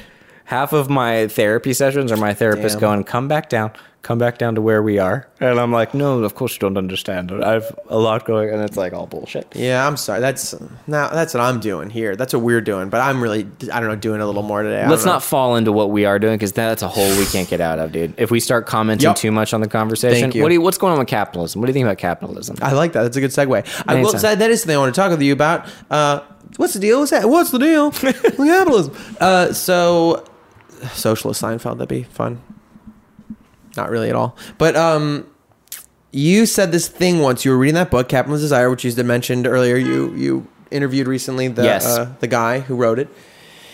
And you said uh, even revolution, the idea of like socialist revolution or something like that, revolution is part of the lie of capitalism, which is basically that all of capitalism is predicated on the idea that you have somewhere to get to, you have something to get, and then you will be completed. Yeah, and I could be wrong about fully understanding what he was saying, but I think that was a part of at least a grand. I just don't want to misquote him in some yeah, way. I, so this I is, so this is what I'll say as a disclaimer yes, for you. that's is exactly that I don't.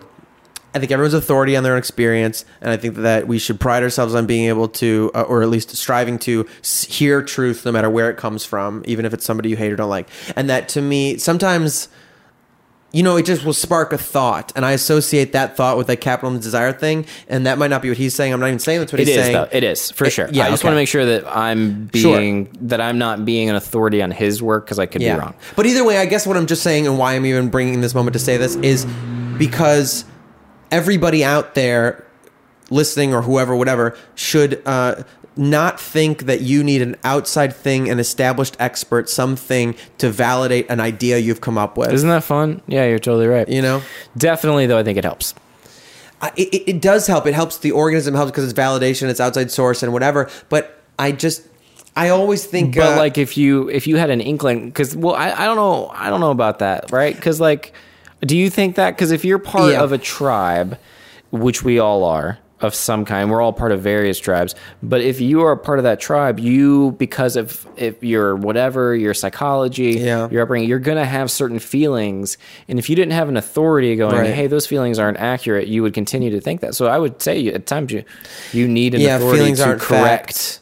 I think uh, an authority to correct. That's interesting. See, I know, I know this is a this is a tough subject for me because I know that this is very murky waters intellectually, in the sense that basically my the ultimate, I will say, the spoiler at the ultimate end of this argument uh, echoes fairly uh, a lot with the idea of like don't listen to doctors. You know, Right, Like saying, whereas, uh, when and saying like you know doctors in Vi- Victorian times didn't think bacteria was a thing at one point, and always keep that in mind that we are fallible beings. Right. That I you would- could come up with something new. I think the point I'm making is a, the Ram Dass thing of like everyone is my teacher, and so the idea that. like oh we don't need an authority. I'm I'm the da, da, da. it's like or you humble yourself and you make yourself low and you go oh this is I'm close to the ground I'm close to the and that's where the truth is. That I agree with, and that that understanding though that you That's some deep shit. Imply- or some pretentious Very shit. good. Very pretentious. I like it very much. Thanks. What do you mean? I enjoyed it. Oh, that's very good. The the, the idea that every that uh, yes, maybe a little bit. Um, I think the discomfort with authority. I mean, every this is the thing: conservative, uh, Republic, binary, whatever. Uh, they're always the same thing that you're looking at from either side. So authority is something that I chafe under, that I think is awful. Instantly, I'm like, no, there's no authority. However, I will then say everybody is my teacher and agree with that. So clearly, I do like an authority. Oh, that's funny. Yeah, because If- it's like if- the we're all amateurs. No matter what you're Right. doing, you're an amateur. There's someone better than you. You're not as good as you could be. You're not the best. So you're everyone inherently is an amateur, and everyone is your Yeah. professor. Is a very nice, just a nice balance. That's right. I would take a nice- both of exactly. those, and both of those. The the the Ram Dass thing is my new agey brain coming out, Yeah. and then the we're all amateurs is the psychoanalysis. Yes, I Which think makes it's, sense. it's So just I uh, it. rege- Now I know think- what I believe. Well, it's like one should reject authority as if it's you can only seek truth from one source that already has it. Yeah. But one should be surrendered before the ultimate like humility that you that you are that are part of a thing that's much larger than you and Right. other things know things you don't you can learn from them. Have we started the podcast yet? This is going to be a weird one. Yeah, is it weird? Is it weirder than the I others? I can't tell. I'm glad. I know. I can't tell. I honestly feel fine. I don't feel weird. I mean, I don't feel like I'm like if I had. Here's the thing. I think you and I probably in our minds had a way this conversation was going to go, and it was going to flow. We're going to reach some real points of like Oh shit. yeah. yeah. And I think we had our sitcom romance set to go exactly for this convo. We were seeing the narrative, but I think what actually happened was we had a little bit of weed and we just started rambling That's about correct. shit. That's correct, but that's what we do. time. This is like we're jacking each other off because this It's is what it extremely and we shit. haven't hung out in a while. Yeah, it is Jack, and it feels good. And there's very few people that I can talk to about this kind of stuff at all. And, and so it's very you know nice. what's funny about it? Some some of it too isn't even about what it's about. It's like in this way. exactly. You It's, know? it's so little about what it's about. It's just the fact that we're saying it. Yeah, or gets this a is the truest expression of a bullshit session. Yeah, and it fe- and it's necessary. dude. It feels so good. yeah, it's very cathartic, but it's for sure about us. It does feel like a good hand job. That Yeah. is that is the sort of sense gestalt like spiritual Yep. feeling of it. Oiled up, just someone's good at it. It's like my friend's gonna come over. We're gonna do a podcast, but really, we're just gonna dive into our own like kind of like here's the new thing I was thinking well, about. the, the shit. thing, yeah, the thing which you is said, great. yeah, with the thing you said about um, the brain thing, uh, that like you can do shorthand. You'll f- we'll just finish the same script. I think I will listen back and I'll be like, oh, that's a thought that for any normal human being we did not finish that thought at all. But I feel like we just Yeah, that might be. extrapolated it out, so we Yep. so we just moved on. I knew, yeah, there were You know a what I couple mean? times like I know where you're going, but let's go to this thing that you just Yeah. mentioned. I was thinking while But you it's were like talking, versions of us had that whole conversation and we just know it. We, how computed it and moved on. We just saw the rhythm, uh, and, and I think there's another thing where it's like um, I lost it, but uh, yeah, it was good. It's good stuff. yeah, I fucked you up on that one. It's no, I it's jumped right in. I oh, fucked up the it rhythm. was as I was talking, as we were going back and forth. I was like, "This is great," because when you went on a tangent, I was like, "It's like a la carte for me. Like you, it's like you're bringing out not a la carte. It's like you're bringing Yeah. out a, a splatter of The dessert things, cart thing? and I can just go. And you went with it, so I could go. Let's talk about that, and you would go, "Boop, let's Boop. do that." Yeah, I love that. That's really funny. That's That nice. is kind of that. You you know what I like? I've always liked about talking to you. Let's get into the compliment each other phase. Let's do it. No, but I I do really cherish is um I do know that I can do this thing that I think you do too, where you can just go and Mm-hmm. like you're you're like. And some people find it, it's find it uh, what's the word fucking rude, you know that like I just uh, talk and Um, talk and talk. Yeah, and um, I have had people close to me, and I have I I'm working on it. I've clocked it. I've listened that uh, say I don't ask questions. I don't like ask. But in my family and the way I was raised was this very presentational, strange. Like I'm gonna have an explosion of feelings and thoughts, and that's what's up. And in that, through the demonstration of that, the implicit is you can do that too. You go. You know. right, And right. So this, is how I am. This yeah is so who I am. Of course, it's truly how you like are. it yeah. doesn't even sound bad to me really this idea people say it as like this is what you do you talk at people and then the other person talks back at you i actually don't think that like makes sense to me i'm going to present all these things then you're going to present all your things and we're I going would to take them feel in that way if if you lacked the ability to actually listen, but you don't seem to not listen. You Right. don't see it, even if you don't ask or you don't go like.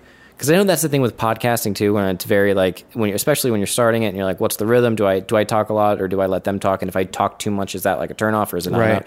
And then also you feel a need to compensate. Like if I'm checking my phone, that puts you in a position where you have to keep talking the entire time. That But- can happen. Just that happens to me when I just do this to go be like, "Are the levels okay? Are we Right, right. Uh huh." And then I can tell the person is like, I feel bad because I'm like, I just need to surreptitiously do this, but you now feel Right. the need. You have to go on your own. But because you're able to, I think, pay attention in the conversation, I don't think it's a bad thing. I think it's. I a- agree. It, it is affected definitely by narcotics, but I think that's that's the nature of Yeah. what we're doing here. Yeah, I mean, I think it's a you- Saturday afternoon. It's Saturday afternoon. It's It's a- Saturday afternoon with my. uh I don't even know what I call it because it's it's it is a jack off thing. It's not like a true intellectual thing. No, it's not. it's like something else that's funnier.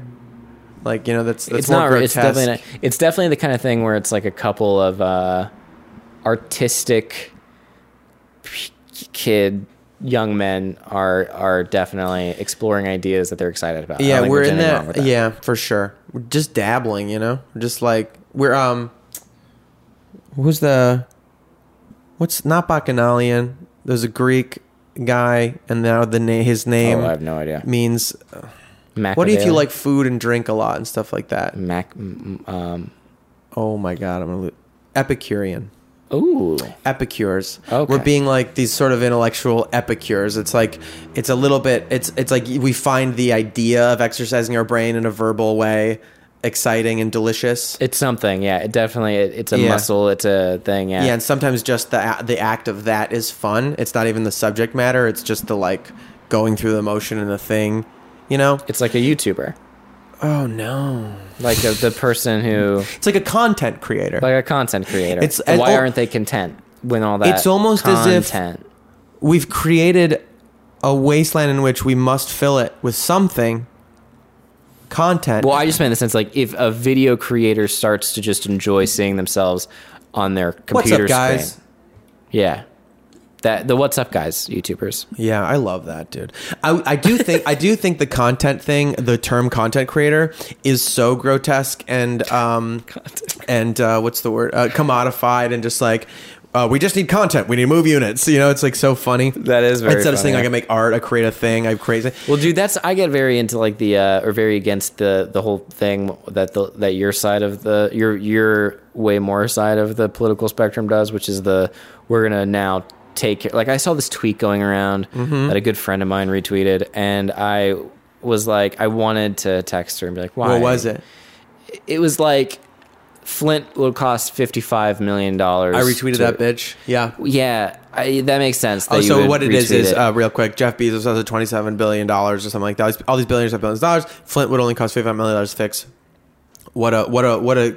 To me, my thing is you know oh what a what a delightful thing we as the human tribe decide to use our resources for. That was my feeling. Right, and that's a nice thing to think, but I think the message of the tweet is very oversimplified and very like, uh, like oh, because these people have all this money, if they just wrote a check for fifty-five million dollars, this crisis would be fixed. And I think the that number, like, there's no um, no sign to me that there's any intellectual or like factual thought put into any of that stuff, and that's where the left you're saying loses like me a lot. the you're saying the illusion that uh, there's some sort of uh, service ready to go that right, ma- like that makes they're just waiting on a- sandwiches. uh, that fifty-five million do- dollar check, and they're gonna that there wouldn't be that a, pipe's fixed, Yeah. and it's gone, and the water or not the pipe, Right. the water is uh, infrastructure, yeah. the time, all of the kind of uh, nitty gritty actual realities Yeah. of putting together the, the- effort and time to do that. And the billionaire, it's implied that then is this fat cat who isn't busy. And I'm not saying I'm not giving sympathy to billionaires, but assuming that yes, they let's are, be clear. The the posture of this podcast is they should be eaten. Of course, they should So, be yeah. eaten, and also let's just assume that they're human beings. Let's Okay. just assume that they're granted the the the sanctity of human life.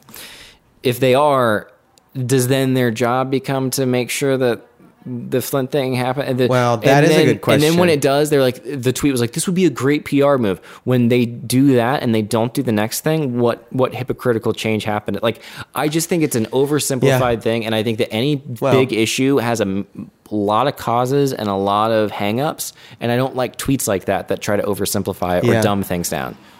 I mean, part of me does feel like billionaires have like sort of self-selected out of humanity, uh, and in that kind of sense of a human at the middle of it. Um, I mean, I can't speak to it. I don't know, man. yeah, I have a lot of thoughts about this. I'm going to respond to. You. I have to I pee really badly. what? That's what I'm thinking about right now. What? Let me pee. I have to pee too. Let's take a little pee break, and we are going to come back with this Dude, great. false conundrum because I think this is a really good one. Not a false conundrum. I think this is a conundrum. This one is like a Zen koan. You know what I mean? It's like a situation that like how you respond to it to me tells Let's me more about who you we'll- are than then not. we'll- yeah, okay, yeah, bye.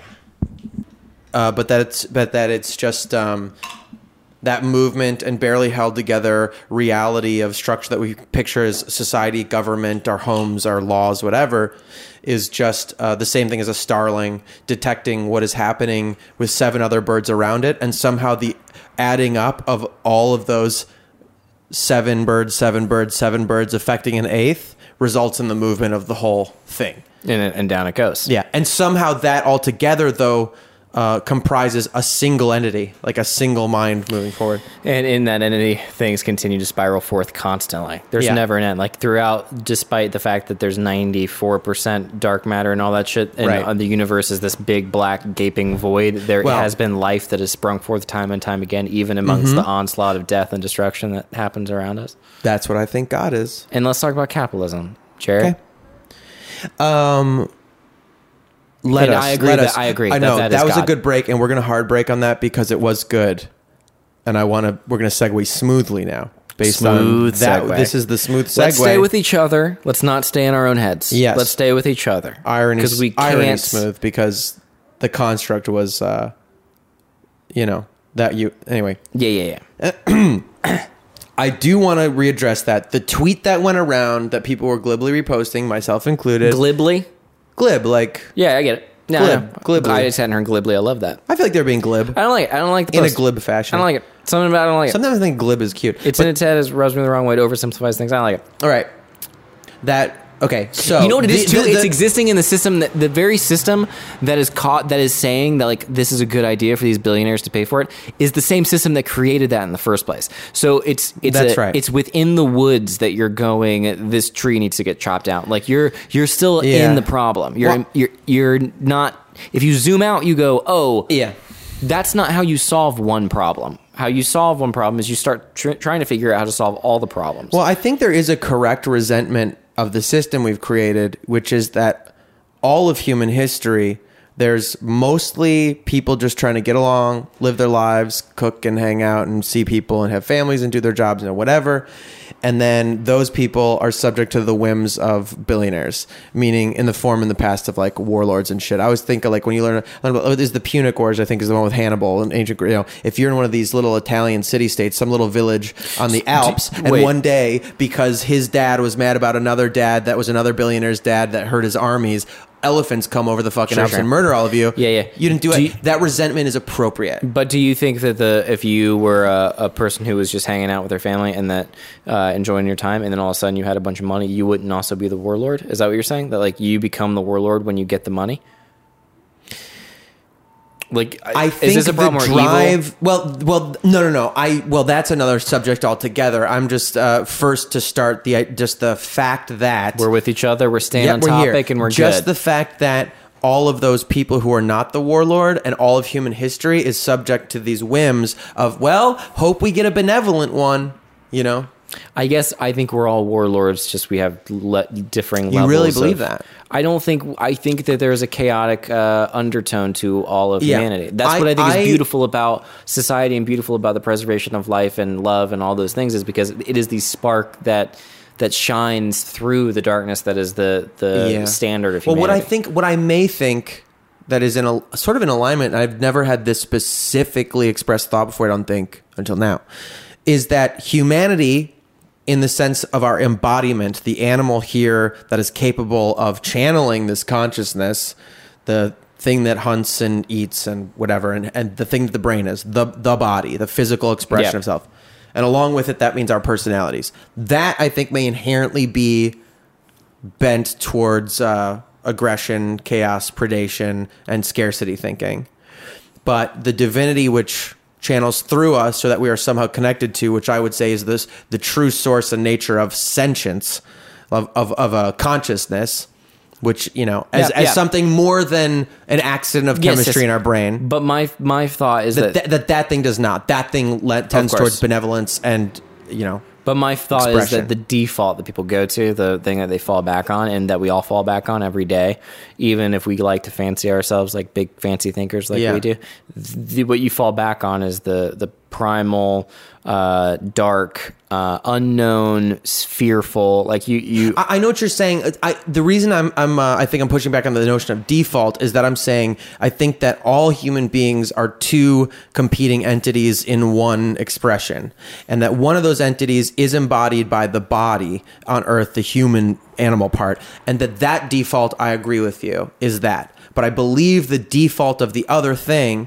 the consciousness at the center of us that drives the whole, that is the reason the body is yeah, animated. it's just a yin yang. Except I don't think the line's in the middle. I think the line is like way over on the darkness, and there's like a sliver of the white. Yeah, I know. I think that's just because it's so hard for people to transcend their physical experience, and I mean that, and also their intellectual one, their their dimensional embodied experience, and that one wins out over that internal. I don't know, man. I think. Do you think? I truly believe there are some. Okay, this is this is the thought. When you're a child, or any time in your life, if you hurt somebody else, um, do you learn to not do that because it may cost you something down the road, whether it's karma or the government or God punishing you for doing something bad. Is that what makes you not doing something do something bad? Or is the default setting of humans when I hurt somebody, something I can't explain hurts in me just because they're hurting, not because karmically I'm gonna get punished or anything. Just because Yeah, yeah, I agree with you. I know? agree with you. I Which- think so. I Which just one think is the- that's the sliver of light. I think that's just falls into that. I think there's a whole shit ton of things happening in the human brain, and the ability for us to have empathy, true empathy, and like good empathy Yeah. is just part of the thing that we agree on, which is that there is this beauty that resides. I just don't think it's 50-50. I don't think it's this perfect, nice, neat war between two impulses. I, I do think that there's more darkness than than light, which I think is what makes the light so important and something that we should strive for in every Yeah. every aspect. I think I think it's just the I think it's sort of an expression of the nature of creation versus destruction that creation destruction is so much easier and so much more volatile and so much like it only takes one fucking uh, destructive element, one bomb to take down a building that um, took thousands of people thousands of hours to yeah, make. that's kind of very much what I'm saying. Yeah. So that like that light to me is much more actually common than we expect. But the repercussions of that toxicity are much more volatile and common. I think that's why it feels like they went out and beat that sliver. maybe. I don't know. I, I don't know. I really don't know. I like to think that. I do like to think it's a it's a very um I don't like to think the unconscious has like malicious intent. I like to think the unconscious is sort of like this godlike thing that directs everybody in some light. I agree. And the less repressed you are, no matter what that looks like, is inherently healthier and more spiritual than than the the more repressed. But at the same time, there's a part of me that's like, mm, what I have buried is probably what I also have buried is immensely more shittiness. Like I, in my own personal journey, I found that I have uncovered all sorts of good things, but more bad things. Just bad things that I can handle better. But what do you think? Uh, what's the badness? like narcissism and and and self-serving anything that's self-serving a pre, a, a, a slight predatory nature Yeah, but I think I think the predatory nature and the narcissism and those kind of things are expressions of a benevolence that's unconscious because it's like a parent. They want to protect you. The body just goes about oh protecting sure yeah you in the- a your very defense stupid mechanisms way. are on your side yeah absolutely absolutely absolutely you know?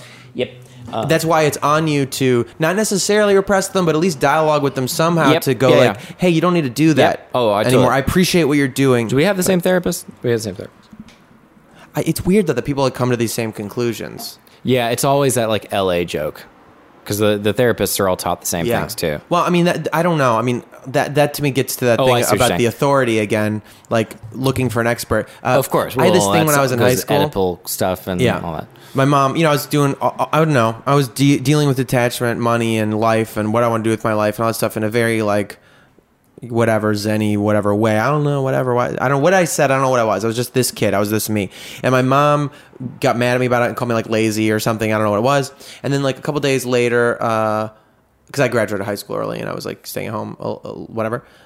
And um, and the, she asked me to go to the grocery store the next day, and she said, "I want to apologize.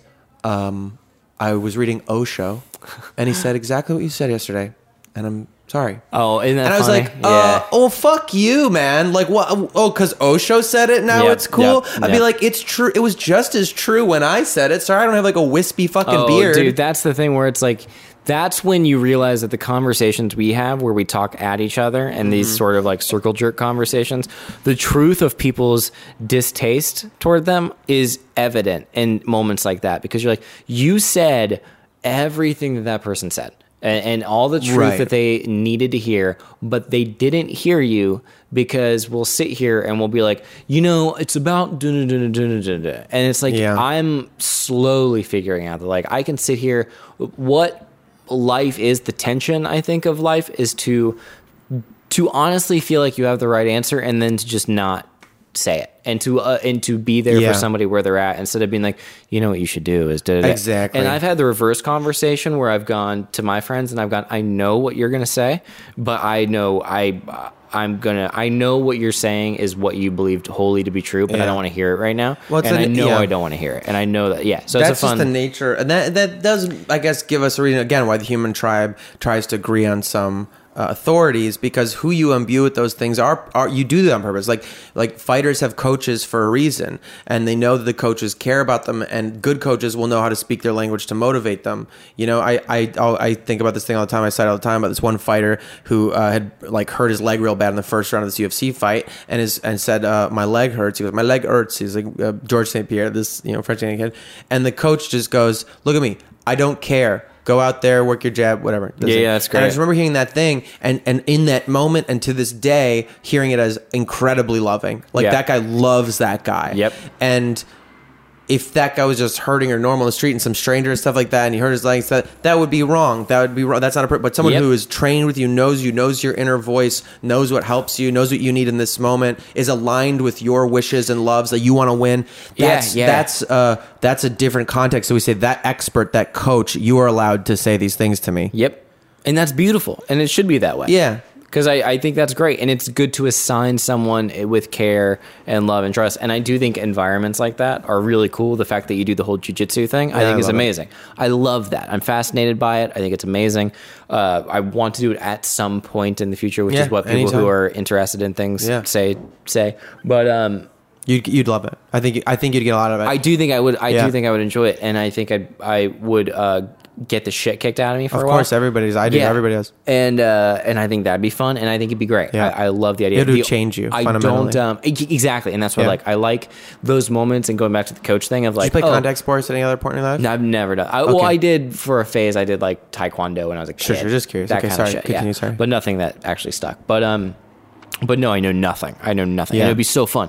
But th- those environments are what breed those moments of like that. It's almost like you're uncon- like the coach is acting as that athletes are Yeah. uh, unconscious in some way by Yeah, going like I don't care, and that's what you need to tell your emotions sometimes or whatever. Those little flailings that you're Right. having. It's just like, oh, I understand what you're saying. I don't care.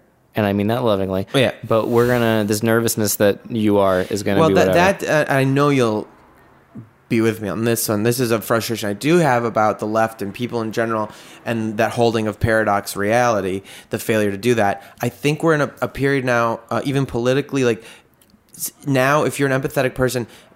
People can't separate the notion that you could both not victim shame and also encourage personal responsibility, like in problems. So if somebody's a, a, a Yeah. a victim Yeah, of yeah, yeah. circumstance or something like that, um, there's something considered n- uh, not compassionate or uh, or not empathetic about offering ways they could empower themselves or take things in their own hands or, or mitigate problems or whatever.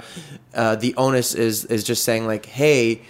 No, try don't victim shame me. I should stop being abused this way, and that is true. You, you should never be injustice should be faced, but for your own personal triage, day to day life yeah, yeah, experience of yeah. life, why I do not want to ever fully surrender my experience into the hands of someone else. Yep, yep, yep. I'm telling myself a fundamental lie by doing that. Yep.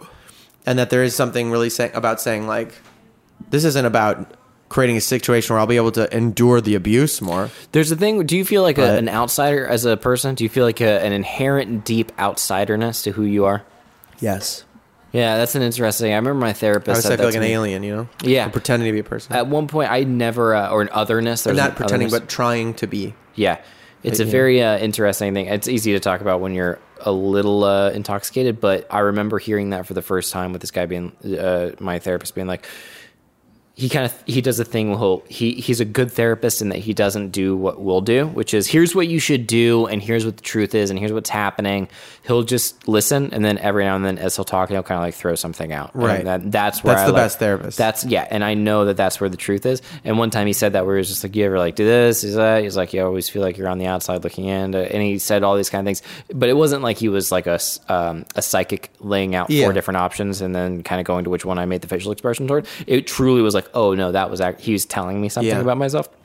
And I think that there's something uh, to that with a lot of these conversations because you end up going through life and being like, oh, there's just uh, um, when you when you see the good and the bad, like the left doesn't and the right doesn't, then it's very easy for me at least to be like, I don't identify. I can't. I'm not going to go to most of the marches, and Yeah. I'm not going to go to most of the protests, and I'm never. And, and gun control and all that stuff. I'm gonna look into it, and I'm probably not gonna make cool tweets about it like I should. And I'm also never gonna support our president. I'm not gonna support the tribalism that our country is breeding, Yeah. and I'm not gonna support anything that um, condones anything in that area eh, or in certain areas. And it's like I can't agree with any of them. Like I, don't know. Yeah, I, I, uh, there is no, I don't know. I feel lost There's in no the mix. winner in this situation. Yeah, I think the reality of, I don't know. I, I've made my uh, principles of kind of existence and morality. Dude, I remember you did a thing where you you did a post, maybe it was years ago, but it was a gun violence post Uh-huh. Yeah. about the fascination with guns. Yeah, and you well- articulated so well, and I don't know if you still stand by it. I do probably. in that moment, I remember being like, "Oh, that is what it is." There is a, for sure, it's a sexual uh, like attachment to guns. That's like, right. I think it is absolutely men need that, and to We take it from them, it, it is violence, to take yeah. their yeah. And we crave the tools of violence. Yeah. There's something in us that loves that. Exactly, and I think it, and great, go for Literally, it, this enjoy. so funny. Keep going. But I remember reading that and being like, oh, that there's something to that, and it sticks with me. Where when I think about the whole gun control thing, I'm like, you're not getting it. Like, you, Right. it's the same thing when I go to the the not the alt right people, but at least the um, Jordan B. Peterson tribe, and I'm Right. like, you're you're not you're not the Ben Shapiro's, the the Yeah. hyper intelligent people. Well, they're- I'm like, you, you're still not getting it. They're predicated all the any Which this is now any ism, any like I believe any sort of like political party, whatever, is fundamentally predicated on like a set of rules for how things should be. And and when you do that, like you just I don't know, my overwhelming sense a lot of the time later lately, uh, when people start to talk about anything that's like a normal down right down to the bachelor or something like Yeah, that or you know, talk about were whatever talking talking about politics and the bachelor what's the fucking difference honestly? Is like a feeling of just oh you think this is real. Like Yeah. oh you think this is all that all's real. And the thing you're arguing the debating the numbers you're showing at me all these things it, it's like it to me the weird feeling of it the yeah. weird feeling It's of like, it Oh, it- you th- you believe? Oh, this. that's and also like, and you're just the the feeling to me is of uh, in a relationship, a romantic relationship. I I have this thought that doesn't mean I don't still do it, but that when you've reached the lawyering phase and I'm presenting evidence, You've talked about this, you yeah, know, this and I funny. and I am trying to uh, say, oh, but you said this, and Remember? so that means you must feel this way. And they're standing in front of you telling me I don't, I feel this way, but you said you know, and you're doing the whole evidence presentation of evidence, seeking of guilt, that kind of thing. The relationship's done. Like you, you've missed the fucking boat, uh, and now you're down into this weird range of saying believing things are real and trying to argue about what's real instead of just Yep. listening. That to me is the political thing too. A lot of the time, or whatever. Somebody that has, yeah, the Yeah. moment you start going, uh, under the blah blah blah blah blah, Yeah. and you listen, you're like, you're. That's when uh, it's the it's the um, conservative version of sometimes what we fall into when we talk Yeah, on this podcast, mhm. which is talking around, talking at, talk and and talking, and then not being like. It's the same thing that we were talking about. It all it's all the same shit, well, I, man. what I think is a, a thing like so guns. I'll talk. I'm gonna talk about my. Talk about I'll guns talk for my a second, Jerry. Let's. Why get- let's I'll do dive that. in. I'll do that. I'll take that one. Welcome to the lost Um, episode of uh, Yeah, probably. Let's see. Oh my good bad. Right now we're doing okay, man. This We're is fine. Careful, careful, careful, careful, careful. Bag. Um, Uh, yeah, I like guns a lot. I grew up really loving them. They're, fucking awesome. Have you seen that you can shoot things with them? It- They're it's awesome. so crazy. I do something over here, something happens over there. There's a big sound. there's fire. It's exciting. I feel it. dude. It's nice. I It's like hold it in it's my remote hand. controls and fireworks mixed together. Yep. It's everything. Um, I aim at it, makes it a game. It's fun. it's so fun. They're, they're. Let me tell you something about weapons. Okay, they're built to fit your body and your desires. They're built for that. They're built to feel good in your hand and to feel like a part of you and to be powerful and to give you this wielding thing over love, life and death. That's what they are. And I truly believe everybody who loves to, to me, like the people who are like, it's about my right to protect myself or this or that or whatever the fuck it is. And it's a political thing. It's written in this paper somewhere or something like that. I think there's something a lot of people don't like to face and admit, especially the men who love them, which is um, one of the the best thing about them is that they kill people and they feel good to hold, and that there's something about them that does whisper to you, "Let's kill somebody." and that is where I think a lot of that. Uh, this is uh, where I hope a lot of people who listen to me don't listen to this ever. But Yeah. the the um, I need this to protect myself. I have to be able to protect myself. Is the same as I want to be able to protect myself. Which That's is like wonderful. The moment that person comes in, guess who's got a gun and can finally feel that cold rush of killing a human being? Because I Yeah. have it. I know I want to. There's a part of me that's like, Well- I would love to gun down a couple people. It, it's hard. Sometimes. Yes. Well, this is, I think, a weird thing Not about. truly, but no, you no. know that, like- here, I yes, the the hero stories in our culture of what it is to be a man, and and even let's take that out to live an adventurous, to live a full life. At some point in that narrative, most of the movies, all legendary, whatever. At some point, you kill someone. You know. Yeah. Uh, and that has to happen for you to be realized in the rich experience of life, and that feeling. It is an extreme that, that most men, on some level, according to the John Wayne story, Yep. never get to achieve. There's always the manliness, which is a lie of Yeah. capitalism. Oh, fun. Yeah, even the Now we're pain, doing it. even the pain of being able to say to people, uh, "Oh, you never want to feel that, man. You never want to know what that's like." All of that narrative that you get to have by killing. That's people. That's the same conversation people who are rich and famous say to people who aren't rich and famous. They go, "What's it like being famous?" And I'm like, "You don't want it. I promise Right. you don't want it." And every person's like, "Try me." yeah. But that would And be I'm, like, like, but it would be so sure. fun to be able to say all that stuff, to smoke Dude. a fucking cigarette, to be broken forever, and to say like, "Yeah, yeah. yeah, I did that once." When uh, you don't want to ever know that. You want to be that storied, like yeah, that and, rough and and, you know, and it's even as simple as tribes, uh, warlike tribes. And once you got blooded in combat, that's when you became a man. That kind of stuff. Yeah. That I, I think people don't want to face, and that as a, a an idea by itself. This, I think it's a. I do fucking combat sports for this reason. I think we should be able. I love shooting guns for this reason to have that conversation with this scary thing. Like when there is a feeling, unlike a screwdriver, unlike uh, something else, a knife that's for cooking. Um, It's beyond you. That Yeah. feels when you hold it in your hand does feel like it's going to of its own accord, like it's meant to point at people. The weight of it? trigger. Oh, yeah. And there's something about that spiritual that like in in the shape of something. It's just like seeing a car that is a fast car. It's shaped in a way that you go, that's a car that's for going fast. You know, like Yep. objects are imbued with their own uh, uh, intent. Dude, you know? I had um I my roommate is a is a philosopher, which many people can say that who are in college, but not many right, people can but yours that. truly is. He actually is. And we hang out a fair amount and at one point we were going to go shoot guns. Yeah. And I and I was like "F- yeah. I was like sign me It's up. He was he's kind of in the same boat of like you know, of course, whatever we should do, we should do. But definitely like the same thing where it's like, I'm going to experience this. Like, I'm going to go shoot Yeah. a gun. And it was like that day that I, or like the week after, the th- two days after that, like Vegas happened Yeah. or something, something happened. And I was like, I can't. Yeah. I was like, I'm not going to do it. I was That's like, for one, I don't want to. Yeah.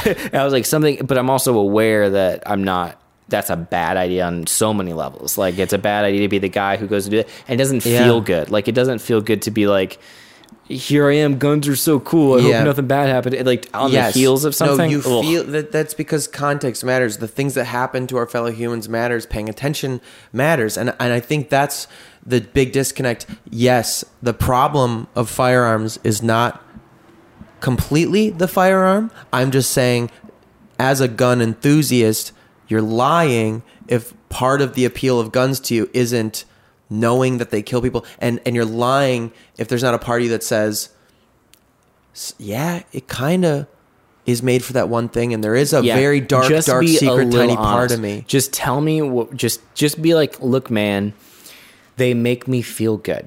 Like in, instead That's of right. In, instead in a of the way that whole, is um, truly indefensible. Technically, from, an assault weapon is a blah blah Well, blah. that is and the all that dumbest shit. fucking shit. Yeah, and, But, like, and that- Well, you know, actually, in the 1800s, assault weapon, and it, that's like that. I know, and he's a good guy, and uh, they're all, and that's me going. I have sympathy Yep. toward that that side, but uh, it's uh, it, well, I, it's like, come yeah. on, man, give so me a I break. think that I think that that is true. Now, I also think people should, in their highest and best expression, be dredging up these dark things, interacting with them in safe ways, experiencing them. I love shooting. I love shooting like from a holster, doing like I have a friend who's a bodyguard who took me shooting and we did like these drills and it is fucking thrilling as martial artists to not just sit there and shoot at a thing, but someone says and you have to move and step in front of someone and draw a fucking loaded gun. Oh, that's cool. You know, so cool, man. And just the notion that like I could accidentally kill someone, I gotta really dial in and pay attention Yeah. here. It's a profound experience yeah. That our nation seems to be proving is not mature enough to have. That's how I feel, I suppose. It's a profound experience that our nation seems to be proving it's not mature enough to have. That's right. wow. That actually that might be uh, that's the actual first time in this podcast so far Mm-hmm. that you have actually convinced me of something. Like, and I and I only mean that in the sense of like we agree on most things. And so it's easy, Yeah. easy, you know. Anyway, but then that I'm for sure latching Yeah. onto. It is a profound Yeah. experience that are that mo- even I don't know if I'm mature enough to handle. I am like, and I know I wouldn't do anything bad with a gun ever. But um, like try me. I like knowing that I, I have. If I had a gun, I would like knowing I had it more, more Yeah. maybe than actually having it. I still want. I mean, I, technically, I own one. Uh, there's like this Yeah, shotgun thing. on the wall, Yeah. which is a real gun. It's like hundred years old. I bought it when I was at the uh, was I was a butcher, and um, I was became a butcher because I had never hunted or been close to that. I wanted to uh, really that thing's hundred years old. uh, 1918, I think. Wow, it looks like it's nineteen like know, it's eighty eight crazy. or something. It's a Winchester The- Model 12. The thing, the chamber, the what do you? What's that? uh, a Remington 870. But what's the name of the thing? The slide, The slide. the grip that you like, the that you yeah, that grip, pump, that grip, know. the pump, whatever. It looks like something from the eighties. Yeah, That's crazy, well, it's the that old. Mossberg 870 and the Winch- uh, Remington, no, Remington 870 and the Mossberg 500 are very similar. They're all kind of modeled the same thing. They stopped making the Winchester Model 12, um, but it was made in 1912. And I checked the serial number. I looked it up because I bought it used, and it is like 1918, I think it was made. Have you fired it? I haven't. I know it has been fired because I took it to get refurbished and like fixed, and they shoot Yeah. it before they give it back to you. Um, but I never shot it. It just sat in my closet for the longest time, and um, When now are you gonna shoot there. it? What, what are you gonna? When are you gonna shoot it? I don't know if I will ever shoot that gun. I don't. I don't know if I really want You're to. I gonna feel- die having never shot that gun, huh? I, you know what? Probably it will end up getting shot at some point. But there's no ammunition for it in my house, even. But that doesn't mean I wouldn't own a gun. I, I, I was very close to buying a gun uh, earlier this year. Similarly, had that thing with you uh, that you had, where some another shooting happened, and I was just like, man, I don't want to be that person. I don't Yeah, want to yeah. do that. And that, um, man, I do see them as tools. And also as somebody who is, I, I don't like the idea of making myself helpless. I do think that good people, uh, because I'm a conspiracy theorist nut job, I'm like, I thought, I think society's going to collapse. And I would rather, um, in the post apocalypse, that not just the maniacs who are fantasizing about bloodlust now are the ones that survive. Yeah, yeah. You know? Um, I always thought that about like my friends, like people who are really funny that and sensitive. like were like, I don't even want to live in a zombie apocalypse. And you're like, no, you have to because otherwise the world will have nobody funny and sensitive and interesting in it. Yeah, it's just a bunch of Yeah, but anyway, too seriously taking themselves people. owning gun, um, the gun thing. That But I'm one. interested why you don't, why you've never shot it or had any kind of. Uh, Uh, that one I don't know. It's I don't know. It's a shotgun. It's just nice and kind of old and I don't I don't know. I, I didn't really go shooting for. it. was always like the intention, but then like. You know, you, when do you find the weekend? when are you um, gonna do the thing? You know, Did you mean to say shopping, but you said shooting? no, no, no. I meant like shooting. Like, I mean, like, I didn't really go shooting for it. Oh no, I mean I just didn't go shooting. Like I didn't like have an Oh, event where like okay. there was an opportunity. I thought you, know? were saying I didn't really go shopping for it, and then you said shooting, and I wondered if there was like a fun Freudian thing No, there. that's funny. No, Oh. I mean shooting, Yeah. shopping. I y- y- yeah. Sometimes a gun's just a gun. Sometimes a gun's just a gun. Well, let's talk yeah, about capitalism. Well, hold on, hold on. I Okay. you want to come back to capitalism? Let's talk well, about- let's wrap up the gun thing. That, Let's that wrap thing, up the gun. maybe that was the end of it. Maybe that's a good spot where you said, yeah, that it's it's a very profound, uh, essential experience that we should that all humans deserve. But I feel to the drive for, it, and I can't judge encounter. anybody. And yeah, I'm totally, I'm mixed on all of that. but which I stuff. truly believe that we're not capable of having. And also, I'm not a believer in doing nothing because oh, all things are just equal. And uh, the fact that we haven't tried to like just I fucking know get rid that of them. part is where I'm 100 percent like, well, let's yeah. give it a go. You know, Hey, when let's everyone's fucking like, give if that a go. you look at go. the facts from da da blah blah. No, the, because I the do nation think- of blah blah. I'm like, let well, let's Yeah. see what we do. Yeah, it's it's despite the thing that I said that it does whisper to you like let's go kill some people. So uh, most people are completely capable of like yeah that gun can't override You know what I'm my say will. though? to that to that note. Here's what I'm gonna say that I think we tend to forget, and I think this is gonna be one of those moments where I sound a little simple, and that's great. I like it. I think that we're Americans, and Americans have a rebellious nature in us. Well, and a murderous one. and a murderous, horridly murderous. Mm-hmm. Also a very altruistic nature, and especially a very like brethren sort of like we have a high rate of um, our patriotism is is Mm-hmm. is off the charts. Sure. Um, I do think that there's something to be said for like when it comes to Americans owning guns, Mm-hmm. it's a different battle than other countries because we Yeah. are born out of rebellion and uh, and we have a rebellious spirit. And We have a fu where America these Yeah. colors don't bleed kind of thing. I agree. And so I think it's, uh, I, but I think those colors don't bleed. I think there's truth to that. Like Yeah. there's when I go and I see war monuments and like what this nation has done and like the the veterans and the the sacrifices that have been made. It I do think it's beautiful, and I uh, I don't mind it. I and I think it uh, applies to the gun thing where when when it comes to gun rights, you're dealing with a, a, a type of people in the American gun owning, the average American gun owner Yeah. may not know that they enjoy the thrill of killing a human being. That's right. Or they may not confront it on a conscious level. They level. may not. But they also might unconsciously be altruistic and sweet and good and and and Yeah. and whole and fulfilled. And I think that's where uh, where my disconnect happens. with I think the- that's true. I do think that people who live in cities and such and whatever don't truly understand the context of a gun just being part of everyday life. It would be like like I went to uh, like I go to New York, right? And uh, totally cosmopolitan, liberal, whatever city, but weed's illegal. And you're like, or Chicago, and you're like, that's insane. Yeah. Like that that has reached the point that I was like, if you went to some state or city and they're like, you can't have beer in the whole state. It's not legal to have beer. It does feel that way. You would be like, what the fuck are you talking about? And it would just be so insane. This Dude, I was in Indi- when I was in Indianapolis. Yeah. I was in Uber. I was like, "So weed here?" And like, "Oh no, no, no, no." Yeah. And I was like, "Wait." I was like, "So I could like get like arrested?" Yeah. And Yes. they were like, Isn't that- Oh, you would immediately get Yeah. arrested and tried and convicted." And I was like, "Holy crap. the crap!" idea that something so innocuous and nothing and like Oh, it whatever was would- adorable. could arbitrarily be like, you're going to jail. We're going to ruin Yeah. your life for this. yeah, you're done. makes no fucking sense and does elicit in you some kind of like cosmic injustice where if that were going on you would be like what the fuck fuck you you can't do that that's i'm a sovereign being Yeah. you're you know uh, and I think that liberals and people who don't grow up with guns, which I did not, but I've seen, and I, I think don't understand that that it's that for so many people. Yep. Yep. You're trying to ban beer right now. You know what I mean? That is what it is. Yeah, Yeah. You're, that's a great analogy. and so It's- that's like an impossible it's that divide way with so much of our political discourse because Yeah. the people who like my father who i struggle with his political beliefs because he's sort of trump uh, supporter to a degree that Yeah. i'm not or can't even relate to at all Do you? Are you? You're not though, right? no god no I think I just to protect you. I'd like to put that out there. No, Yeah, I mean, definitely that- protect That's me. not even a political thing. That's like, come the fuck on. I, anyway, I'm, I'm against him on a level that is um, guttural and spiritual, and Yes. and hasn't always been that way because there's a nihilist in me that has enjoyed his antics.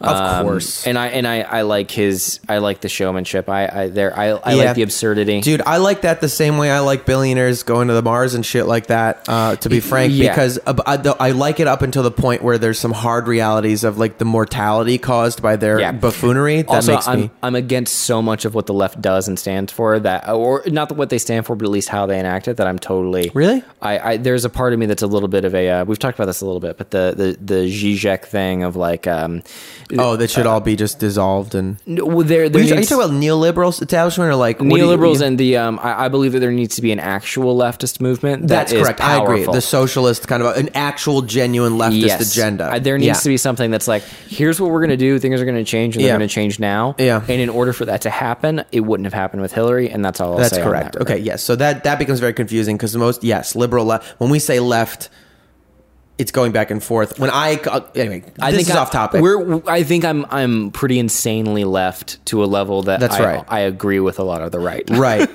like I think I'm so left that I'm like I see where you're coming from. I okay. You're a fascist, basically, Uh, or you lean towards fascism. No, I don't lean toward fascism, and I don't lean toward anything like that. I am at a place where I think that I think the left has failed, and I think the right has failed, and so I go, oh well, I know the left, and they failed. I do think a so divide has definitely know. become just in terms of vocabulary. A divide is expressed now between left and liberal. That Ye- left is like the true empathetic, uh, compassionate human Maybe tribe. I actually, I, I, I, I liberal liberal is not is like the Democrat, the Democrats. Yeah, I um, I really, I really think Democrats are um, very, very garbage. They're very bad. I Yeah. I am in very strong agreement with that.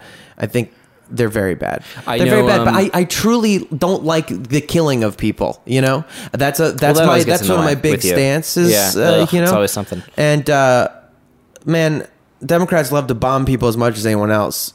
Uh, you know, that's Do you that's feel my like big you're thing. supposed to try to be funnier? Do you feel like we're, we should be trying to be no, funnier? this is not f- about being funny. I know, but I feel like every now and then I'm like, just say something snarky. Nah, it's just being people. You should feel that pressure. That's fine. I understand that. I think that's a. Just get a- where it's I think from. that's a generous thought to have because yeah, you you're like I don't know. It's a million things. It's an escape hatch maybe from the seriousness we're talking about, but mostly I think it's the in, the performer's inclination to consider the listener and say, I want to make sure they're having a good time. consider the listener. That's a nice thing. Yeah, that's what it is. Um, But I'm not worried about it because I really don't know what the fuck this is gonna be. This this one is I'm really I'm fucking loving it, and so I don't know. I think it's great. I think it could be either your best episode or the one that's You know definitely what? not heard at Hey, all. Hey, here's gonna be a hot take, sizzling hot, hot off the griddle. Let me hear it. Take, okay? Podcasting.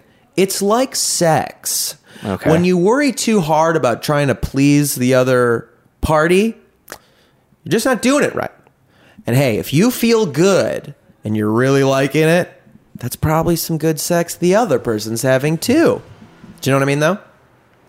Just writing this down. I just don't even know. I might be Jack. Just writing it down. note- oh, you need to take the notes on the. Um, See, Jarrett Yeah, no, no. said when love making. Yeah, take take what you want. Hang take what you want. I got it. People like it. Don't try too hard to please. Here's the craziest thing: Because if you try to, that feeling you have when your partner trying to be Garry No, Shandling. yeah, um, the satisfaction that you feel when you make a partner climax, Mm-hmm. they feel that too for you. I know, isn't that crazy? Isn't that fucking crazy, Mm-hmm. man? Realizing that is like, oh, it's freeing. It's wonderful. We're wonderful, dirty people. Like humans, just little, like you know, living in the I mud. know, It's little great. snivelly things. I fucking love thinking about that. I love thinking about it. We're just full of guts, you know. That like, and sometimes we like leak.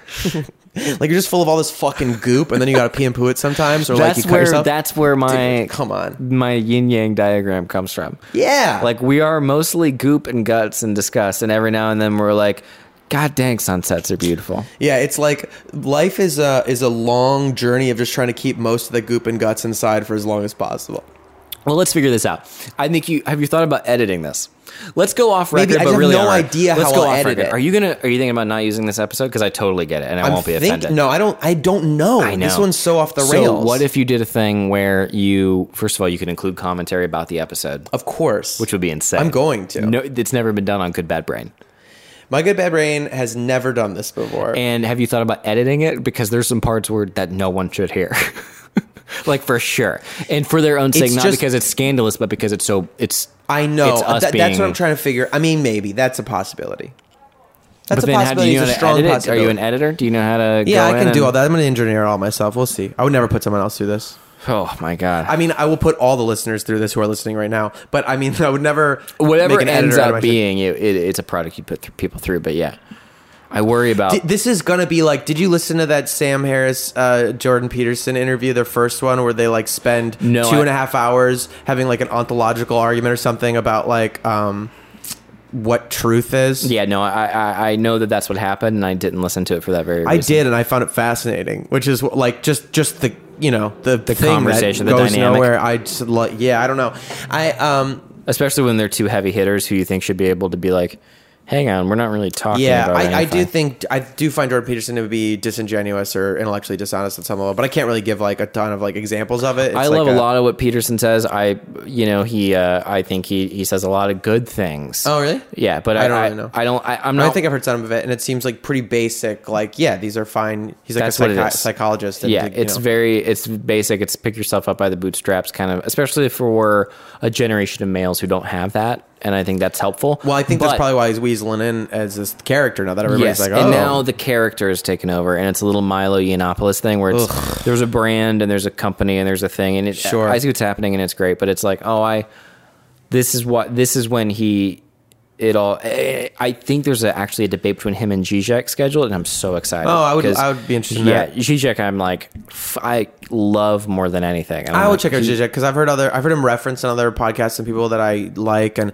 they're usually making a joke about it, but they take the piss out of everybody. So I, I'm, but I'm curious to hear. I'm take the not. piss- I, I am not an accelerationist. I think I've I, we've had that argument at some we have. point. I don't And believe in that at and all. I, I don't think it's accelerationism to to to readily assess the inadequacy of the left. well, I do agree with Correct. that. I totally agree with that. I just meant like the people who are like, you should vote for Donald Trump, and I No, no, of course not. That's Of what I meant. not. Like taking Never in a like- million years would I say vote for Donald Trump so that it escalates a leftist agenda. I think it's dumb and weird. And honestly, I think it's kind of like you want to talk about circle jerking. That's like some circle jerking shit where Yeah. you're like, oh, I'm going to vote for the. I'm so hip. That's hipster shit. Where you're That's like, hipster shit. That's grotesque. I don't. I just don't believe in that. but I do think that Trump winning could be. I think it's interesting because It like, might end up happening. It could might be the end up. best thing that happens for a left, and it's happening. Like I've told Yeah. my, I texted my mom, and I was like, "I'm out." I was like, just so you, in case there was any clarification, I will ne- whoever is running against this man, Yeah. next, I'm voting against, and I want that to be known. And she was like, "Yeah, yeah." She's like, "Good." Yeah, of course. And she's very, she's Republican. Yeah, she's a, I, I think the analogy I came up with for that, we talked about it before, but I think it's worth repeating, is like, it's very easy to start convincing yourself of the necessary evil or some shit when you're like, well, everything worked out better because it got so fucking bad. But just morally, that's a f- always going to be a failing. Yeah. And bullying is the best way to look at it. Is like, you know, bullying very arguably makes you better or something. Not, no, that's wrong it is possible that you could become a bigger person because of the way you dealt with bullying. Mm-hmm. You could become, and without the stimulus of that bullying, which is does not inherently make people a better person. But Oh my god, someone dude! could I've have had this conversation with buddies of mine who I'm like, some of my best friends are like, don't assume that because we've talked about hardship, especially in comedy Yes. and the world of comedy. Right. The idea of a hardship or a trauma or something like that is something that's that's common, but I don't believe it's inherent because I think that there's a thing that happens where we assume, and we do this a lot with bullying because bullying Yeah. became this hot subject like seven years ago. Yeah. and people are like, you can't bully, and then all these other people are like, no, bullying's a good thing because it gives you character, Yeah, and it's absurd. neither. Yeah. It's completely all like all of it boils down to whether or not you actually take what you have Yeah. and use it for good and use it to like grow yourself. Well, but yeah, I, don't do. believe- I do think that I it's perfectly fine and comfortable and true to say bullying is inherently bad in this, you know, in the sense as defined by what I believe bullying is commonly accepted to be, which is the relentless predation uh, on a on a weaker party by a stronger one. yeah, but I, saying something is bad, I wouldn't like. It, I don't think it means it's not common and ubiquitous. Like I think well, that's it's correct. I, I So, think it. I think it's maybe inescapable. Either way, it's cruel and it's awful. Of course. and uh, Totally a bad thing. And we know. And basically, I'm saying if you knew that a child would become a better person later because of getting ruthlessly bullied, would you? You still wouldn't, given the choice, say, "Yeah, fucking ruthlessly. Let's have more ruthless bullies out there. I know. there." I've heard stories about that. Of like my father, you know, went through a hard time, so he like made sure that I went through the same type of time, Yeah. and like that. That's like a common thing where Well, it's like I think it's part of a grander illness where we convince ourselves we're doing the right thing just to like work out our pathologies. But I just truly believe that really just boils down to hurt people, hurt people, heal people, heal people. Yeah, yeah. That all we do is we we don't repeat our traumas. Uh, we might convince ourselves like because it was me, it was good for me. I turned out this way. you just have to convince yourself the way you are is good. Like you know what I mean? I Yeah, turned yeah. out this way, so this is the good way Yeah. to be. I'm going to recreate it. You know, Which presupposes that you truly think that you turned out a good that's way. right, and and I think that's just a coping mechanism. You have to do. Do you want that. kids? I I don't know. I don't not particularly to be honest right now. Yeah. I used to think for sure I really want to be a dad. I, I like How old are you? People. I'm 32. 32. But okay. I I uh now it's there are so many people. There's so much stuff to love. I you know that needs that stuff and I don't know that we need more people and sometimes the idea of it is just like what world am I going to bring them into and why would I do that? And uh, and as I get older and you think it's a bad world? I don't. I don't ever buy that. Do I think it's a bad I don't think it's a bad world. Like I, I don't. I don't.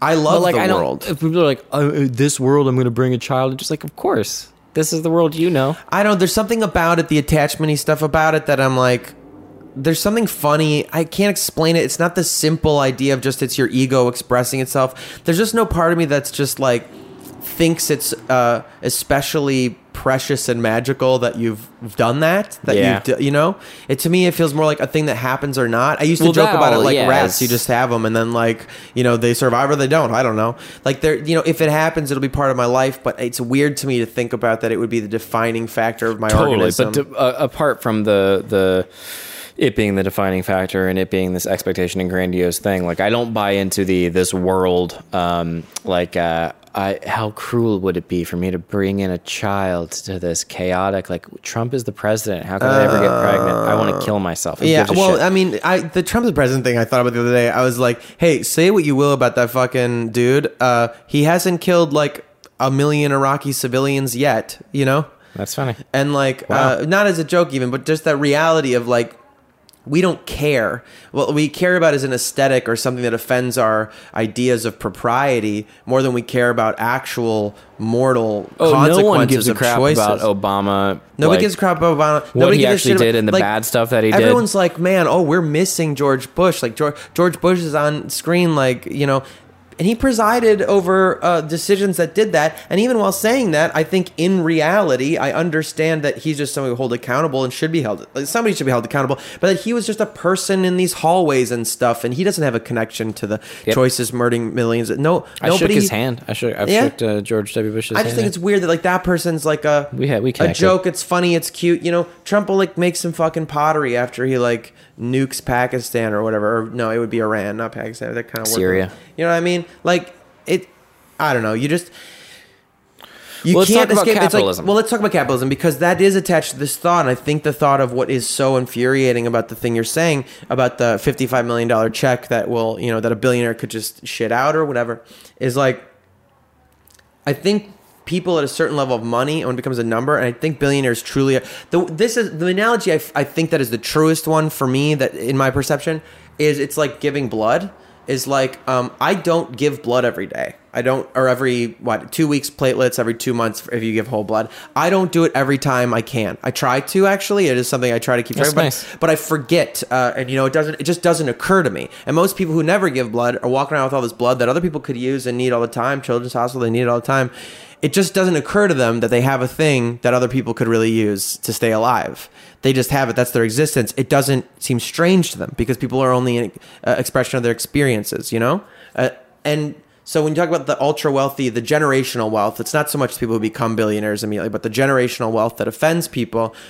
I think that's the closest thing of like ignorance, not malevolence, is like it doesn't occur to them that it would really make a difference to you if you had one month of rent. You know what I mean? Just to get ahead of the rat race. And I think a lot of the billionaire stuff, the frustration becomes the disconnect that people have from these imaginary numbers they see on, on you know that they've accumulated or that we read in the paper or see on, on digital uh, ticker tape machines the disconnect of that from the reality of someone's uh, heat getting shut off and not being able to afford food and being like just their whole life being anxiety when you bump into somebody's bumper because you're like, oh, I fucking knew it. I couldn't pay Yeah, my yeah, insurance yeah. premium this month. You know what I'm saying? And that, that, that results in genuine life I or wonder. death changes. I wonder if the thing that I don't get is I don't think I could ever become a billionaire. I think if you gave me, if you were like, we're going to give you a million dollars a month, you couldn't. I don't think I could do it. I think I would keep myself. I would keep myself from it happening. You probably would. If you gave me a paycheck that account that if I just lived a normal life, I would end up being a billionaire. I don't think I would do it. That is the one You wouldn't be able to maintain it. You're saying you said you figure out a way to dissolve I'd get it. out of it. I would get the fuck out of Ah. it. Yeah, I would spend it, and and also I don't. I know about myself that I don't treat money seriously. Yeah. and I don't view it as the thing that um because I've gone through a little bit of a rough time in my life, and I know eh, and money wise with finances, and I know like inherently that I just don't give a shit. Like I know because I know that a lot of the rough patches that I've been in have been a result of circumstance, but also a lot of them have Yeah. been a result of me truly not giving a shit. And if I want to have fun with somebody or impress them or like spend time with them or spend money on them, I absolutely will. And I know that that that I know I think that if I were making a shit ton of money, I would just do the exact same thing. I would I know mm-hmm. right now that if I What I would do is ma- take people to expensive dinners all the time. Exactly. Yeah, make my friends all go yeah, to dinner. we're- You know? Yeah, make my friends go to dinner and take them out and like have a good time and do it in a way that's not like showy. Like I'm not wouldn't be trying to like be like look at me now. But I feel very No. I feel very inherently indebted to a lot of the people in my life, and I think that if I had a chance to like pay that debt back, I don't think I would stop. Like I think I would spend a, Yeah, lo- you a wouldn't hang large on to portion it. of my life being like, here's yeah, he, let me the show God's you. Plan video, the Drake God's Plan music video. No, no, uh-uh. That's what he did. Like the music video, it's great. It's fucking great, man. You'll just cry if you watch. it. It's just I bet, yeah. undeniable. But basically, the thing is, text on the screen says the label gave us nine hundred something, ninety seven, you know, thousand dollars to make this video. We gave it all away, and the video is just him giving away money, big and small. Being like, some of it's like the best. My favorite ones are like. He's in a grocery store and just gets on the PA and is like, "Everyone in the store, buy whatever you want. We got it." That's amazing. Yeah, and like some of it's like giving a big check to a school for like twenty five grand for this thing or whatever. Some of it's like this family and they're just giving them some stacks of cash. They got their kids there. Some of it's like just some teenage girls going on a shopping spree. And to me, the thing of being like, it's not about like we're giving it to a charity for this thing. It's like the changing power of just a simple generosity and a low level of needs being met. That can be truly life saving. Yeah. Truly. Like even just getting a month's worth of groceries like people who have never been in the true che- paycheck to paycheck, the true rat race of, uh, of minimum wage and trying to like work overtime and all those things and never being able to get ahead wage slavery, true, true like wage Well, slavery. it- I don't think you understand how much you can just by giving them a month of breathing time to maybe get an idea together to express themselves and get things they want in the Yeah, world. yeah. Can change your whole because a lot of that becomes like, well, if I do that, it's like teach a man to fish and he'll, Yeah, you know, bullshit, all that though. shit. Yeah, but the problem is like what you don't realize is you don't really need to teach people to fish. That's Like, right. People already know how to fish. Otherwise, yeah, so it's like if you go. Uh Instead of being like, um, well, I'm, I don't want to give them this money because it'll just result in the same thing. What they don't get is that the moment you have that money and the moment you're like, I can feed my family and I can pay for my rent, Yep. it opens up your brain into right. being like, oh, I can do this, this, this, all those other options become available Yeah. that you're totally blindsided by because when you don't have money, you're you're tunnel vision and you're like,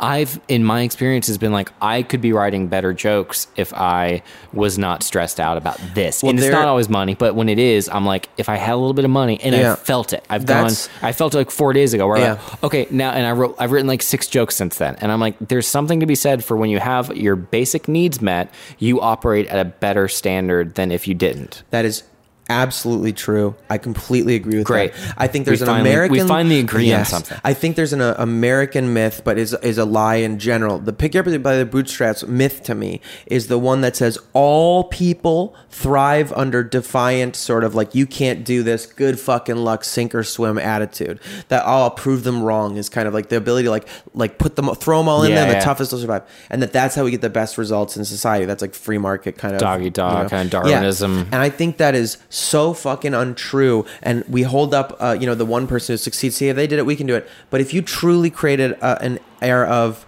I know some people do thrive under that, that kind of anxiety. I think they're just limited. I think more often than not, something that nobody likes to acknowledge is that if you give people space, allowance, comfort, say, hey, you're okay. You're gonna be provided for, and you don't have to do you don't have to do anything. But now you are allowed to do whatever you want. That's when people fly. I really think that when, when you face somebody with like you can't do it, when you give them instead like I know you can do this, because that's what happens with me. People, I, I rely sometimes on the outside visions of others to have an idealized because I don't always have a good picture of myself. And if someone who uh, loves me and believes in me gives me that idea of myself, yeah. I will fulfill that Yep. But I kind of am susceptible to fulfilling the idea of me as a fucking monster. Yeah, also, I think there's only like I think we're like these little like pine cone things. We have all these little channels in us that are like, oh, if they and most of them are plugged up uh, half the time, and a lack of money plugs up more than any of them. Like more than like relationship Yeah. stuff, more than heartbreak. Heartbreak op- probably Yeah. opens a ton of them. Yeah. But like if you view your brain and your existence as just this like honeycomb of like shit that needs Yeah. to be cleared out, then just allowing people space and giving them the freedom to feel comfort it allows them to operate Yeah. on that level where you're like oh there's your genius there's your truth and there's Yeah. your your morality there's all these things that you didn't get a chance to experience because you were too busy working nine to five so that you could Yeah. pay for x y and z so of course you're going to vote for x y and z I think the truth of the socialist leftist fantasy of the world, view of the world, and, and at the very least, I will describe mine, is not one that has anything to do with a lack of freedom, like limiting people's ability to excel or get to the highest fucking peaks. All they want to do is raise the floor Yeah. so that nobody is allowed to go hungry, homeless, die because of an illness that can be cured. because th- that's where the artists are that's where That's the beauty right. is and the love and the things that actually matter that if people we made that available to more people, the Yeah. the whole history would move forward in such an enormous way if people weren't trapped in that thing.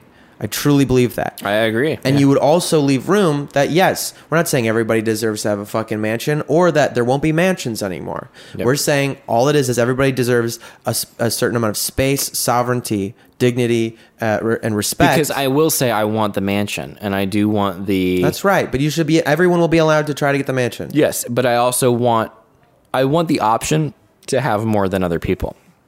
That's I know correct. that's bad. No, no, no, no. But I do want it. I That's want to go fine. like which is like yeah, exactly. And I think that as long as that is preserved and the sense of competition is allowed I think and legit, Yeah. then I think you're in a good place. I would argue with you that you don't even really think that that you don't really want more than other people. You just want the opportunity of more for yourself. Because I don't, Yes. you, you Yeah, I don't, don't give care a about the shit. I truly don't superior give a shit. feeling Yeah, that yeah. they have less than you, which Yeah. some people do. You got to do that. Is that your thing? Do you think? I think I gotta check it, yeah. Um, yeah. I'm gonna see if I can take the this. more We're still talking. We're talking. We are still talking about money and how it is just so toxic and so important in our current paradigm. uh, I'm still the here. floor, the ability to express yourself. That's what I think. That's what I'm getting at. Competition. I used to make a joke with uh, an ex who hated the idea of competition and stuff like that. I would say, "Oh, but with uh, without competition, we'd have no losers." Because I knew that that was what she was focused on. That was the idea that competing creates harm, creates people who are wounded and lose and lose out. But if you were in a society where Yeah. the lowest floor you could fall and losing wasn't a bad thing. You went out there and tried. It's not a shameful thing, but that you you would still uh, you would love competition for what most people who love competition love it for, which is it pushes us to these heights. You see these amazing triumphs. You're right. You're right. That's capable the most articulate. That's such. That's such an articulate Yeah. way to put it. Yeah. What I long That's for, beautiful. and I, I believe love that. Thank you. I believe what I long for and what we're capable of is a society in which we both celebrate victory without punishing loss. hmm Yeah. I mean, sometimes the losers can be punished a little bit, though. Yeah, that's a true. little. Hey, fucking get it, because maybe if it hurts a little at the bottom, you won't stay there that long. Right. Exactly. And then our GDP will rise, you know? And then if you feel a constant interior fear and anxiety and pressure, I'll get more money.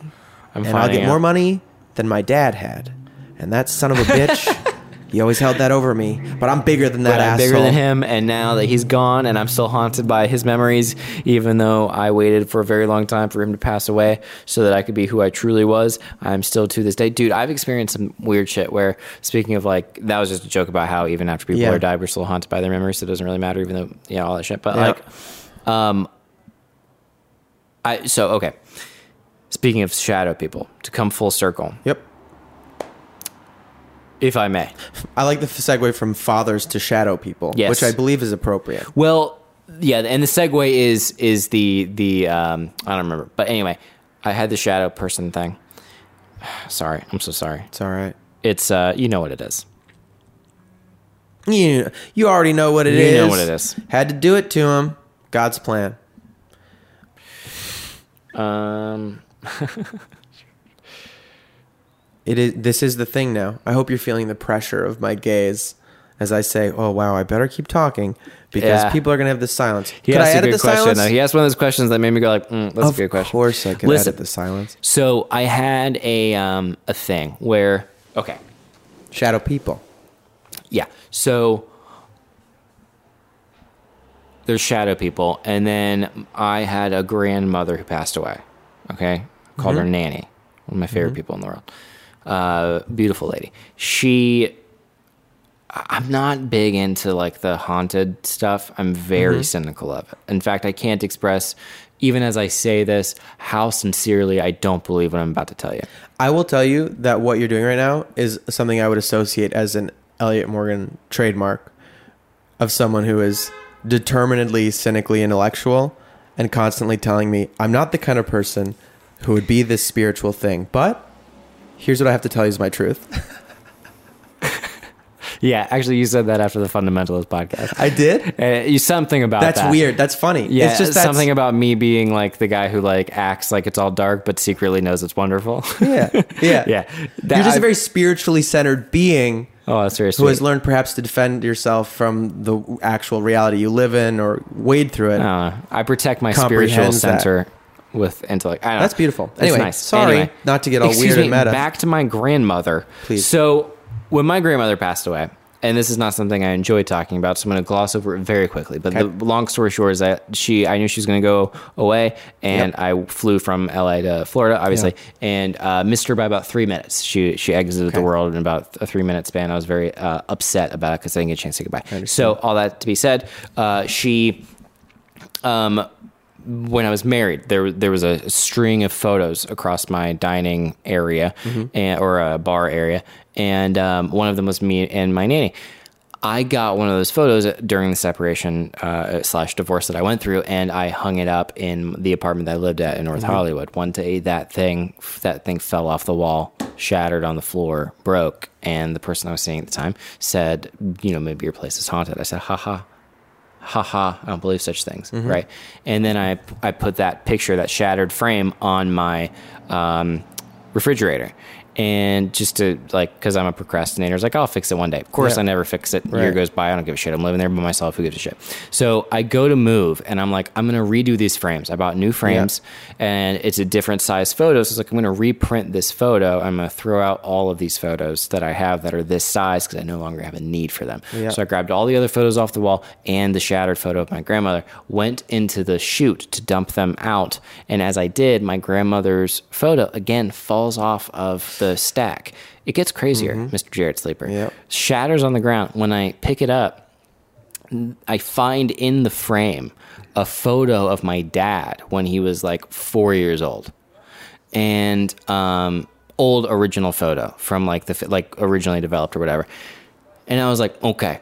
I was like, well, this is a story for sure. And then it becomes a story, and I start telling people about the story, and I start being like, isn't this crazy? And people go, oh yeah, that's so crazy.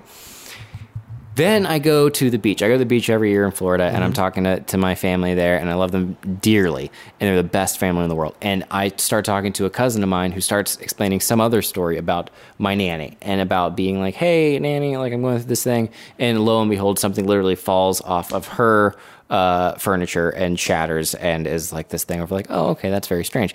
And so then I'm in Indianapolis like two weeks ago. I'm hanging out with my brother and I'm telling the stories. And my brother goes, Dude, when we were moving out of Maui, um, we were, because my brother and sister in law are moving from Maui back to Florida. And uh, he was like, When we were leaving, uh, as I was throwing away a stack of things, uh, one of Nanny's um, photos fell out of the stack and, and, and smashed on the floor. And I was like, okay, now I'm in. Like I'm fully in. And like it took one time of like just shattering me putting on the fridge, another time of shattering me finding my dad's uh, photo. Um, uh, m- m- the story from other relatives, and that's just one. There's Yeah. multiple beyond Yeah. that.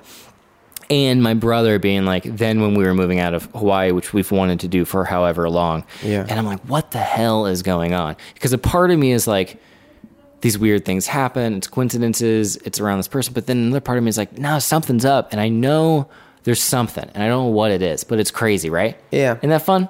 It is. Yeah.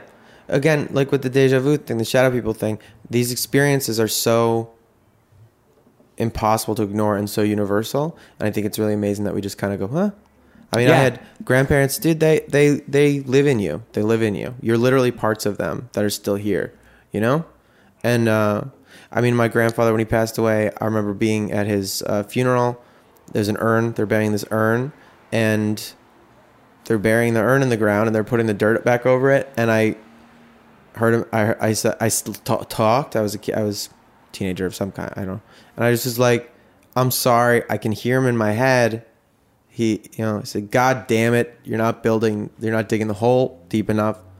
It's you know, and he was always like that. Like he was always hilarious, like he was always like. uh there's a right way to do things. You you know he's so meticulous about like he had his you know what I mean. Like some people So keep weird. keep the maintenance logs Yeah. correctly. You know, like of their car and they keep it in the Yep. glove box. Like eh, nothing That out of place. thing that you know they do. Yeah, like that very 50s man grandfather thing of like, there's a technique to everything, and I've learned all of them, and these are how you do them, you know? Anyway, and it was just like weird to have that. I've had other like haunty sort of experiences that are um, not familial, but I feel very real about. Uh, I don't know if I've told. I don't think I have. You want to hear my spookiest one? I think Oh, because I was going to say with the shadow person thing, I did have a ghost experience where I felt they were turning the the clock radio on and off. Uh, so it's funny that you said the lamp thing. I, You know, there's like like there's a manifestation of whatever weird interdimensional thing like kind of makes uh, analog electronics not function. You know.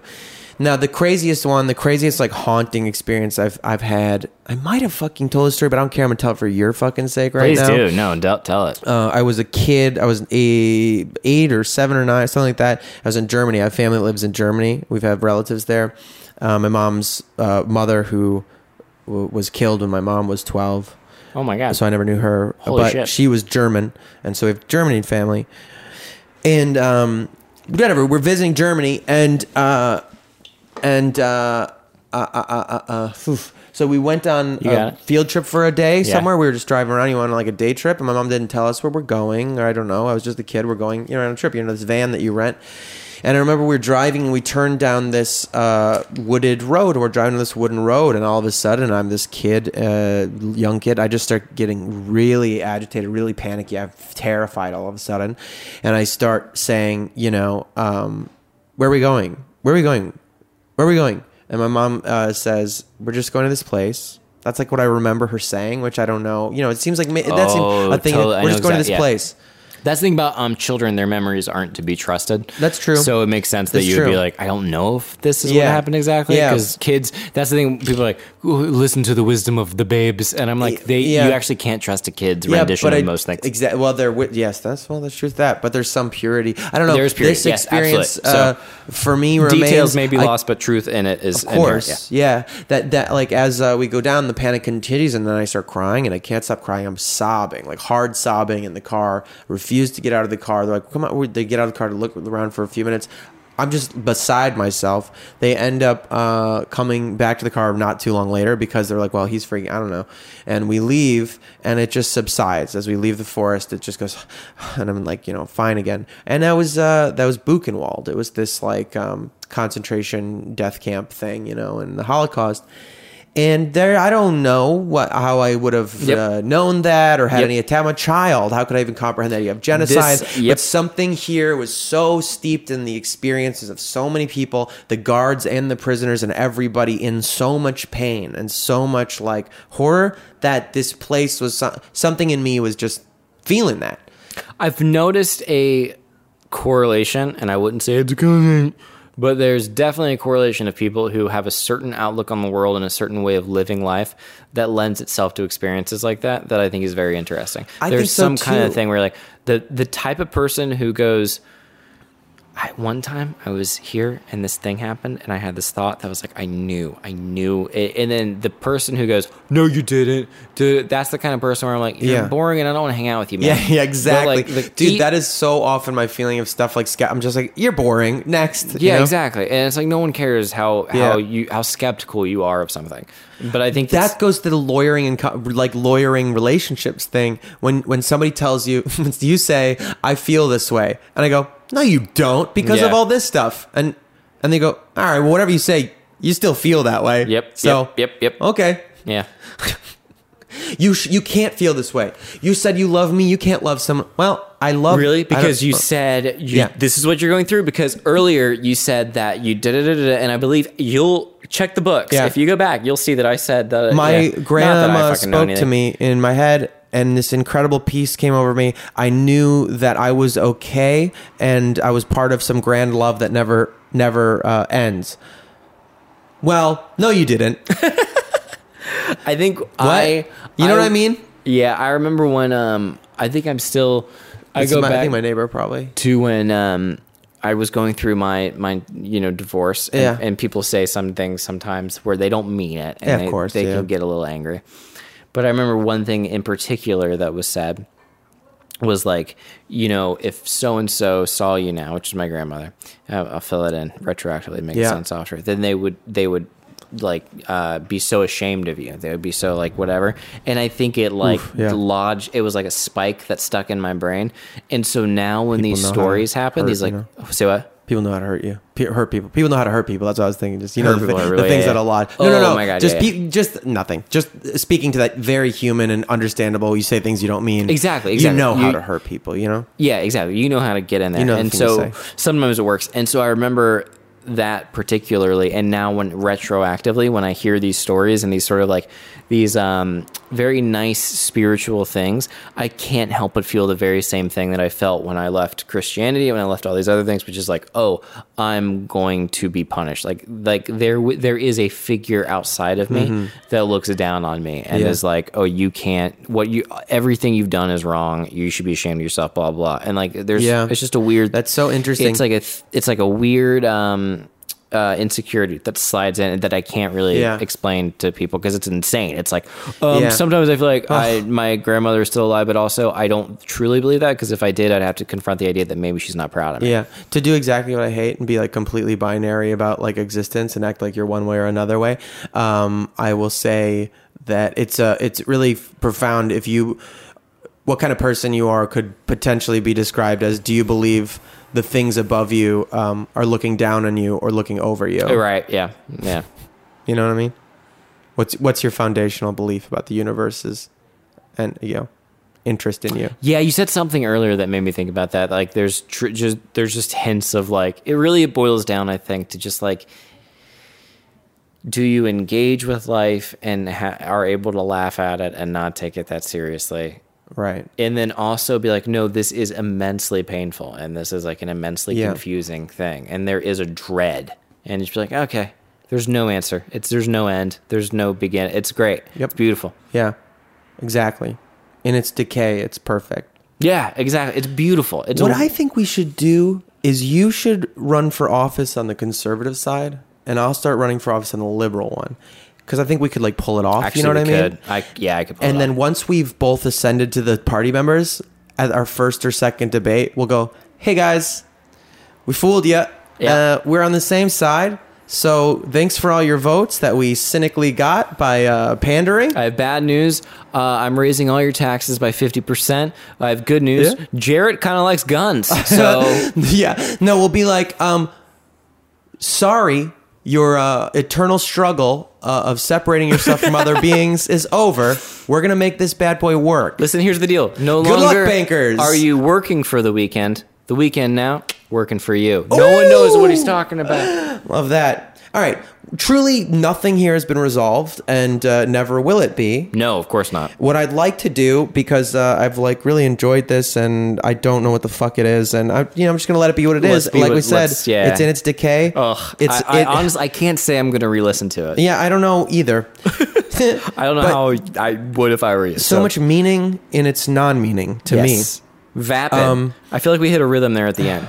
I do. I, I think there's a lot of wonderful things, and I just I like it what it is. Yeah. I do want to run through my like standard cues. Of course, I want to anything pee you want, too. man. So I'm gonna do one more pee break, and then go through my standard things Beautiful. that might I'll be check my cell phone and then we'll be good. All right, great. Terrible. Um. All right. All right. Uh, let's do the concluding segment. Thank God, Jarrett. Thank you for bringing this up. Yeah. Um. Well, we did just record kind of poorly, and now I'm going to do this again. It's going to be funny because it was organic before about how uh, the complimentary I'm feelings gonna- I was having towards yes, you. let me just But go ahead and clarify. said- I'm going to try to say the same things organically, but we have already talked about this because there was an I was holding the mic the wrong way. It's called disclosure. It's called transparency. We're just being people. Listen, Elliott Morgan, you're on this podcast because I think you're brilliant, and I think you have a very, very profound, connected experience of your reality, both with your spirit and your brain. And that good bad brain can be tough to deal with sometimes. So this is the segment where I try to, you know, steal your secrets for coping with your um, terminal humanity.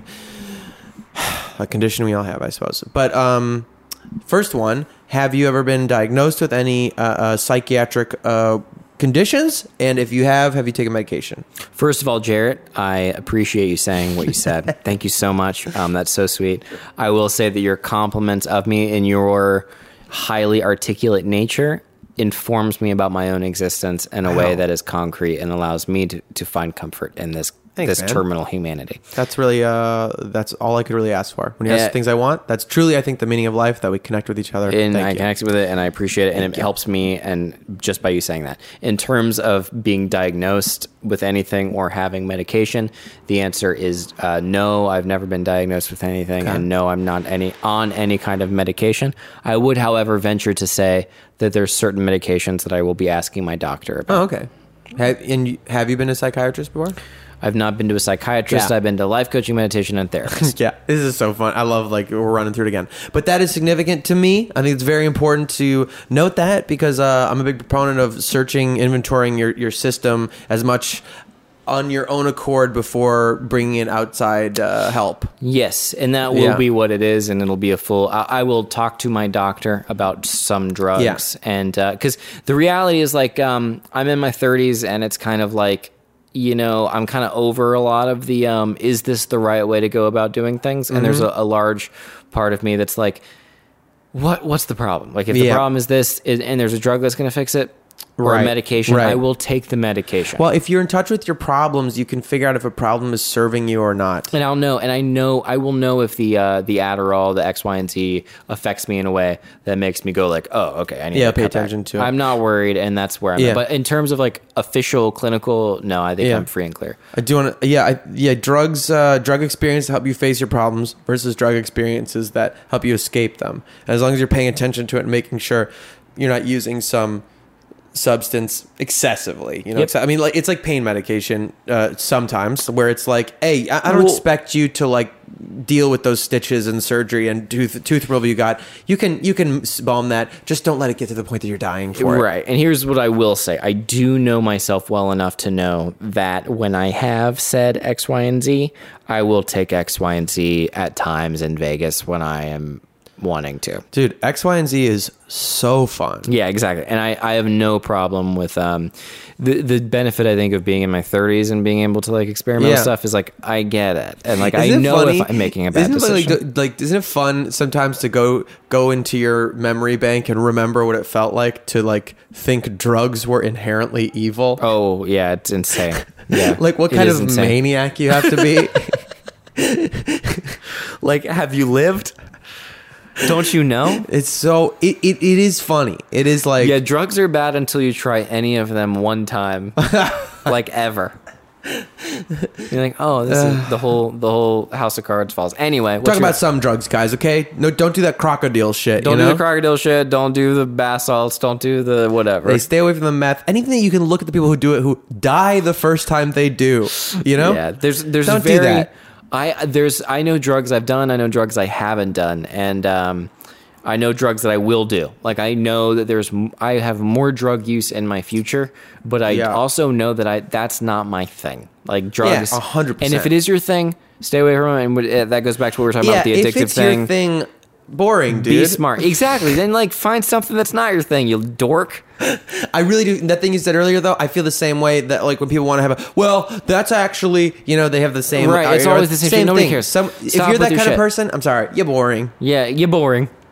and that's fine. Be boring. Just don't do it near me, baby. Yep. All right. Oh, we're gonna keep going with these questions. All right, six quick cues. We've What if the boredom six- was just its own drug, Jack? Or not? what? if boredom is its own drug, like the, as pedestrian as people can be, they get a rush out of it because I like that to- actually. I think that's Well, it definitely gives Hey, them a yeah, rush of superiority. Yeah, I mean, the first time I got high with weed, and I, I described it as feeling stupid but being okay with it. That's nice. Uh, yeah. and I don't That know is if I it still, is. that is kind of that, Yeah. which is kind of like if boredom were a drug. Dude, one of my favorite things is I will smoke marijuana and I, I hang out with an incredibly intelligent roommate, and that's the best. When I can Oh, just yeah. be like, I'm a dummy. I don't care I'm a dummy. So, like, what's Hell up yeah. with shadow people? And I'm like, hey, you know, there's like a thing inside of you that, you know, you project because you're unconscious or whatever. And I'm like, fuck Eddie. Like, it's fun. it's a nice thing. Anyway, what's your next question? What do you got? Uh, do you have any consistent practices? Primarily a physical one is what I usually look for, but mental, spiritual, or practices that help you be. I do I do exercise. I do a little exercise. I do a little mom workout What do you do? What kind of stuff do you do? Mom workout? I call it a mom workout. Why? I'm on the elliptical a lot. Oh, I do that for like Yeah. 20 to 30 minutes. hey, it's okay for your knees. Exactly. I like it. And I also, I just like it.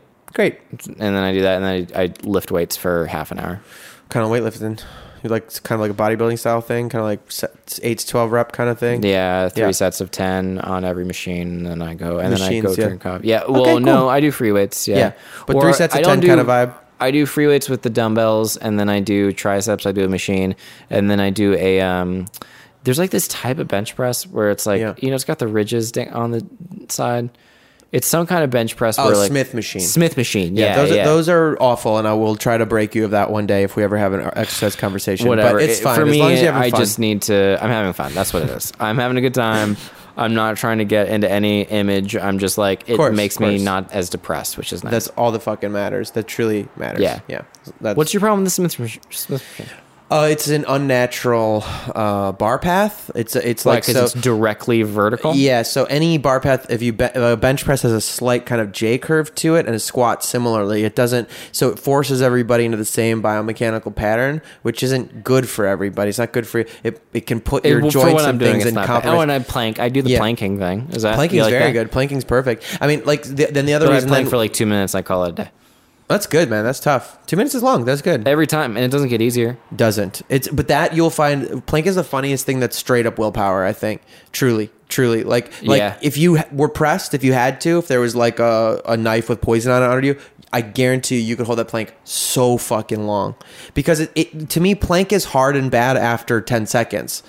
And then, like to me, would it's just yeah, a matter of like I had a friend who did it one time. He didn't exercise at all, like not a fit physical guy. And it was just like one day, I was like, I'm gonna see how long I can do it, and just did it like for like five minutes, some like really long time. Yeah. And I was like, that's good, dude. That's hard.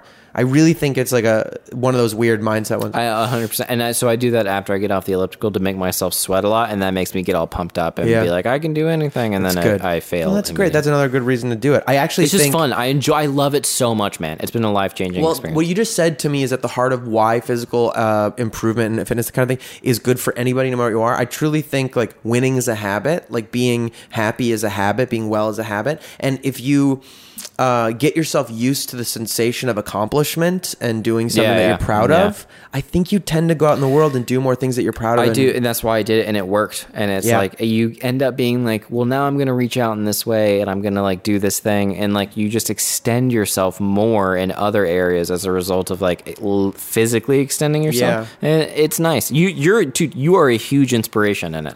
Not to whatever, Thank but you. like you're like because I do videos when I'm in the gym, and they're pretty, they're a little different than yours, Mm-hmm. but yours are a huge inspiration because yours are actually legitimate and fun, and mine are Mm. Thanks, like man. mine are trying to be like it's okay to be in the gym and be dumb and Yeah. stupid and it's also me being like look at me i'm in the gym which Yeah. i get that too Yeah. and I, and I feel the need to say that because otherwise people go you know you're just doing it to do so which is me being like whatever Yeah, absolutely. and that's and this is me doing intellectualization which is a defense mechanism okay. but whatever uh, but yeah your stuff helps so much and what you do with like whatever the f- hell you're doing it on that oh, back Oh, the ball, patio out baseballs, there. and kettlebells, and all it's things. insane but it's fun to watch and the captions and all that stuff and it's Thanks, man. goofy and it's weird and it's like oh yeah he's getting out there he's working out it's you there's a few other people that were like actually it was lee newton's wedding where i was like her brother came up to me and was like how are you doing? And i was like i'm good doing good man. Like things are good. I'm just trying you know working on stuff. And then i was like honestly man i'm not doing i'm not doing well. I was like i'm just like it is what it is and life is fine and it, it Mm-hmm. it's you know i'm existing.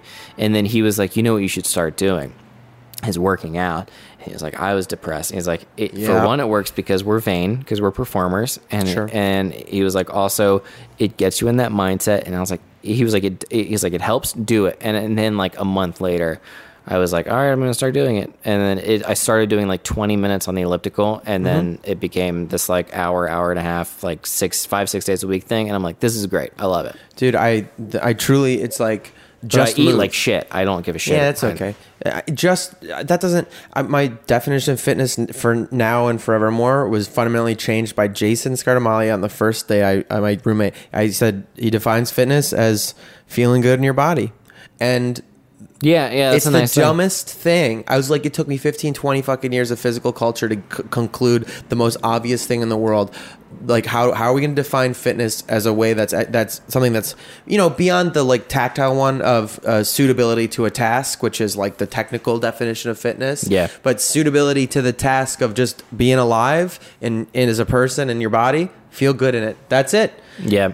And if you can start to cultivate that conversation, listen in your body, then when I go work out now, and I've spent a lot of time because I was fascinated with it, different modalities, trying different things out, train because I was interested, and I, I, and now it's become like I go out and I feel what I got to do. You know, I'm like, I, do I want to just stretch weird today? Do I want to do things? And um, I don't know. I, I'm trying to hopefully like blur the idea with the things. I mean, Instagram for me is a fun uh, and interesting exercise in ego stuff and like the the uh, the self as a character and as a work. Oh, and I love that it's I in a love it. gallery. I love it. Yeah, Yeah. and and I just don't fucking care. I, I used to feel like I don't know if I should do this that, that you know, and just being able to be like, uh, you know, I don't know why I can't explain it. It's indefensible. I want to do like a this weird workout video, and I try to cultivate it as movements that are to try to show this thing of like you can be weird and there are different ways to Yeah. move organically and, and just kind of express and be there with yourself. That's sort of my I don't know, some kind of non goal with it. And then on some other level, it really is just like I don't know, like doing it. I like when people like it. I like seeing it for myself. I like that uh, probably unless you know d- digital stuff disappears in some like apocalypse and we're back in a wasteland. I like thinking that when I'm 100, uh, 120, 130 years old or whatever, I'll still be able to look at the stuff and be like. Ah, I could move around when I was a kid, and I, I want that. I like that. It's you know? fun. It's all yeah. It's all goes back to not taking any of it too seriously and being like, oh, because I'm doing this video. Like, what does that say about me? And it's like I like the idea of being like, oh, I'm gonna like look at this dumb shit I was doing. I know you're good at it though. I love it. I love the fucking. I I still love the water bit. I enjoy it. It's working up to it to. I've said this in other podcasts, but it, I have an idea behind it, and I'm excited. You about do? It. Yeah, it has a grandiose thing, but now that I've talked about it, I don't like talking about it. All right, I'm not gonna talk about it again. What's your next question, Um, where did I fucking put my thing? My phone. J- um, Jarrett? What's your next question? Well, I know that's what I'm trying to remember. Jarrett. I know why I can't remember them Jarrett. sometimes. The next question, let me see if I remember it correctly. Is I think it's the dark one. Let's see if I was. I was no fuck. I was wrong. Hit the me. next question is always this: something spiritual that actually inspires you. I'm sorry, cheesy that actually inspires you. Something Uh, cheesy that actually inspires you. Yes. oh, like any motivational, like r slash motivated. Shit. Do you have a specific one of those? Because that's like get I agree. motivated, all that stuff. But Yeah. uh, oh, in terms of like phrase a or meme whatever, or something, or one you saw recently that like No. fired you up or something. Not at all. They all last about a second. I have a, a book on like Stoic meditations that that oh, fun. stoicism, huh? I'm bi- big into that. I like that a lot. I Dude, that's so funny. Stoicism does appeal. I think that's I always call it just my like sort of Navy SEAL inspirational bullshit. That's sometimes is. that It's- yep. it just really fucking gets me. Sometimes I, I like it. I need to hear it. I don't think it's And for not- everyone. it's not for everyone. I don't even And think it's true. Like in It's an, really eh, not. You know? Yeah, it's wrong. Yeah. um, because it deni- it's actually about like active denial. Like Yes. it's about just being like, Yes. I exist here and Dude, everything around me doesn't. And it's like stop. That's stop, the stop. weirdest thing about trying to explain this paradox thing. If all the people who are stoics and express sort of like toxic masculine stoicism or whatever knew inher- if they knew they were like, I know it's not true, but it helps me, then it would be fine. Exactly, and that's where I think that's Yeah. why my where I read it and I'm like, oh, it is like yes, those, these things don't matter. This is what matters. Yeah. change what you can, don't what you I can't. mean, yeah, that or really whatever that does. phrase is. Being like uh, knowing that I'm just an embodiment of this divine love that goes on and on. Nothing I could do is wrong. I'm okay. I'm always going to be accepted by a universe in which I am essentially held in love. Yeah. And that no, yes, yes, I know all that, and that's why knowing that I'm a fucking piece of shit. Get the fuck up, you fucking Yeah, yeah, suck shit fuck hole. Like helps me. I don't know. Saying like you're useless, you're better than this, you're stronger than this. it's all just different strokes, Yeah, dude. dude. it's only okay because obviously, it's. I just think that's a funny idea to like roll your eyes and be like, obviously, like I'm, this isn't true. Dude, but that's the fun thing. That's why maybe I love Vegas, where I'm like, I know Vegas is a shit town. I know it's a a Exactly a- a that. absolute garbage. It's plastic. It's fake. I know. beautiful. yeah, for and I love it. I love it. I'm like, give me the fake plastic bullshit. Dude. Set me at a blackjack table with free liquor, and I'll smoke cigarettes till I'm dead. Hell yeah, And I told you I'm that. in paradise. I love and that I know too, it's man. Temporary and bad and horrid, and I, think love it. That is something that I do have not in common necessarily with establishment liberals and left people and other people that are typically aligned with me. I love like the garbage America stuff. Oh, it's beautiful. You know, I, I really love it. do, man. I love like New fucking Orleans. monster truck rallies and being Monster an truck asshole. rally, I don't yeah. know. Oh my God. I, I just love that shit, and I think uh, there's something so human and beautiful and precious about that. Like, like you know, big dog T-shirts and stuff, and yep, just yep. like I just fucking truly because it, it's so honest, it's so human and bumbling around and and in Dude, an- I this- was hanging out you with a buddy, and there's a Charger car, and it like goes. Dude, I drive you a know? fucking Challenger with with, black, like Yeah. with. Ugh. I was with someone, and they were like, "Oh, okay," and I could tell they were like really angry at that person. Yeah, yeah, yeah. And and probably if they here's what I will say if they had not been there to be angry at that person, I would have been in their stead. Like I would- Right. so they're there, so they're able to express the anger. Yeah. But because they were able to express the anger, a part of me was like, I love that there's like Dude. people who are like, I'm gonna gun it I now. know. I It's had a motorcycle. I had one of those motorcycles for years. That's I rode only bikes. Like first I had a Vespa, and then I had one of those kind of motorcycles. Like The zip, zip, the cross- crotch It was rockets? a crotch rocket. It had a, a, a like an aftermarket. You know, fucking exhaust on it, Yeah. and the baffle was taken out. I would set off car alarms sometimes, just going by. God, that and sounds it's what's horrible. so fucking That's the funny. worst. You It's sound like the worst. Worst. And the best thing about it was like I would still sit in cafes and I would hear that stuff happen. I go, okay, we get it, dude. Oh, you know, Yep, I would have the same reaction. even to when I'm me, on it. yeah. Uh-huh. Till I was, I would like, woo, fucking Yep. just say, car hate me all baby." you want. Yeah, it's it's amazing how much you don't care about the hatred when you have that with you, Oh, totally. which is like the gun control debate. Which is like the gun control debate. Absolutely, that's true. Uh, the haters thing too, and everybody's love to be like, I love my haters, fucking hate on me, I love it. I always think that's so funny because nothing is more like psychoanalytical Freudian. Like, oh, the hater you're talking to is you. you know what oh, I mean? it's unbelievable. It's also like the love trumps hate thing, where it's like, oh, when all, all those people Mm-hmm. were wearing those shirts, and it's like love trumps hate, and then it's like, oh, it's beautiful. But you're also saying like you, You love, love Trump's, Trump's hate. hate. Like That's fucking you, good. You, yeah, and I can't Dude. take credit for it. That's. Indianapolis, dude. Indianapolis. I finally redeemed myself. Cut out the Indianapolis, keep the love Trump's hate. Cut out the part where I give credit to Peter Rollins for, That's- for part of that. Really good. I thought of something else, but I lost it, and I think there's plenty of those things already. What's the next so- question? What if the um, whole podcast was just these six questions? You ever think about that? It could be, but let's not. Lit. What's something dark about you? Oh God, there's a number of things. Yeah. Pick one. Um. I, you know, the, again, the interest of this section is like, hey, we all got these dark things. Yeah, I probably have some dark things in certain areas that I don't even talk about publicly. That's fine. Okay. Yeah, just like dark. Well, oh, and I'm very. What's I- something that you would talk about? I publicly? hold an. Uh, uh, I will say this. Here's what I'll say. I'll segue. I, I- something I will talk about is a, a level of anger that I hold towards certain people. I think is is astronomical. Like Is just it a insane. sense of injustice anchor? They wronged you. They wronged the universe. Like, or you know, they're it's not even always. It's not even always justified. Sometimes there's anger I literally actively hold against people who I don't even think have done anything that bad. like a me. rage. A rage, yeah, like an actual like if they Yeah. knew if I had the chance to to fully express how how much I would destroy them, that they would actually I'd actively destroy people. I think You I- would if I- you left unabated, unexamined. yeah, if there there Right. are there are people who I think I hold you know forgiveness is such a nice idea Yep. and I think there are people who I know that about but I actively choose to be like, "Oh, I would I would do the tiniest things to to be so um, vindictive against them." And it's dark and it, it, Mm-hmm. Yeah, it's, it's not without reason. It feels gross. Yeah, and it's not without like provocation, and Yeah. obviously it's ven- it's vengeful. Well, that's my But, question. um, is it is yeah. it a sense? Uh, and you know, this might be moot because it's your experience of it. You know what I mean? You might be self justifying, but is it in in your experience, your sensation of it? Is it one that feels like vengeance or feels like justice? Like it's some kind of righteous thing Oh, they deserve feels- because it would make the world a better place, or they wronged me, so I'd like to hurt them back. Oh, vengeance! It's a hundred Yeah, percent okay. vengeance. Well, that's really good to know. Yeah, yeah. No, th- I, but that goes back to like it being assuming, you know, I'm answering correctly and that it's a dark thing. It's Yeah. an absolutely vengeful sort of thing. Yeah, that's interesting because because I think then you could make the argument that like uh most uh, like that, that they're I guess maybe that's a difference that's like it's an empathy thing when somebody hurts you and you want to hurt them back for it when he, we as a society are harmed as a criminal you Yeah. want to hurt back like is your impulse to hurt them back because they hurt you or because you had a hurtful experience and know they Yeah, might do that to other people It's that no, it's not the other people thing, but Yep. it is viewing myself as another person, and it's that transition that happens when you start viewing Yeah. yourself as an actual person instead of being like, "Well, I probably deserved it." It's like the overcorrection from Sure. living a life of Christian guilt, and so what happens is I go, "Oh."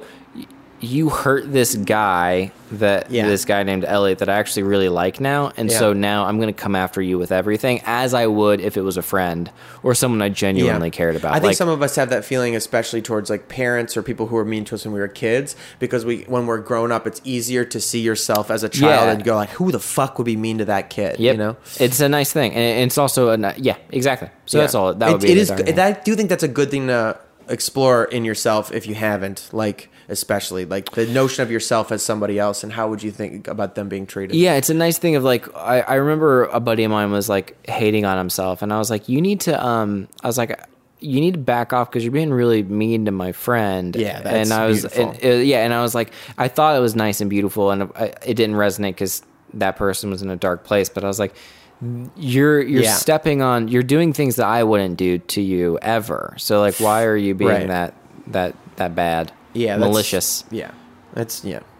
I like it. Okay. Anyway, Yeah, I was like, "There's more we could go," and I'm just like, "Ah, "We gotta, what is this? I know, crank we it, gotta dude. wrap We it can do up. this forever."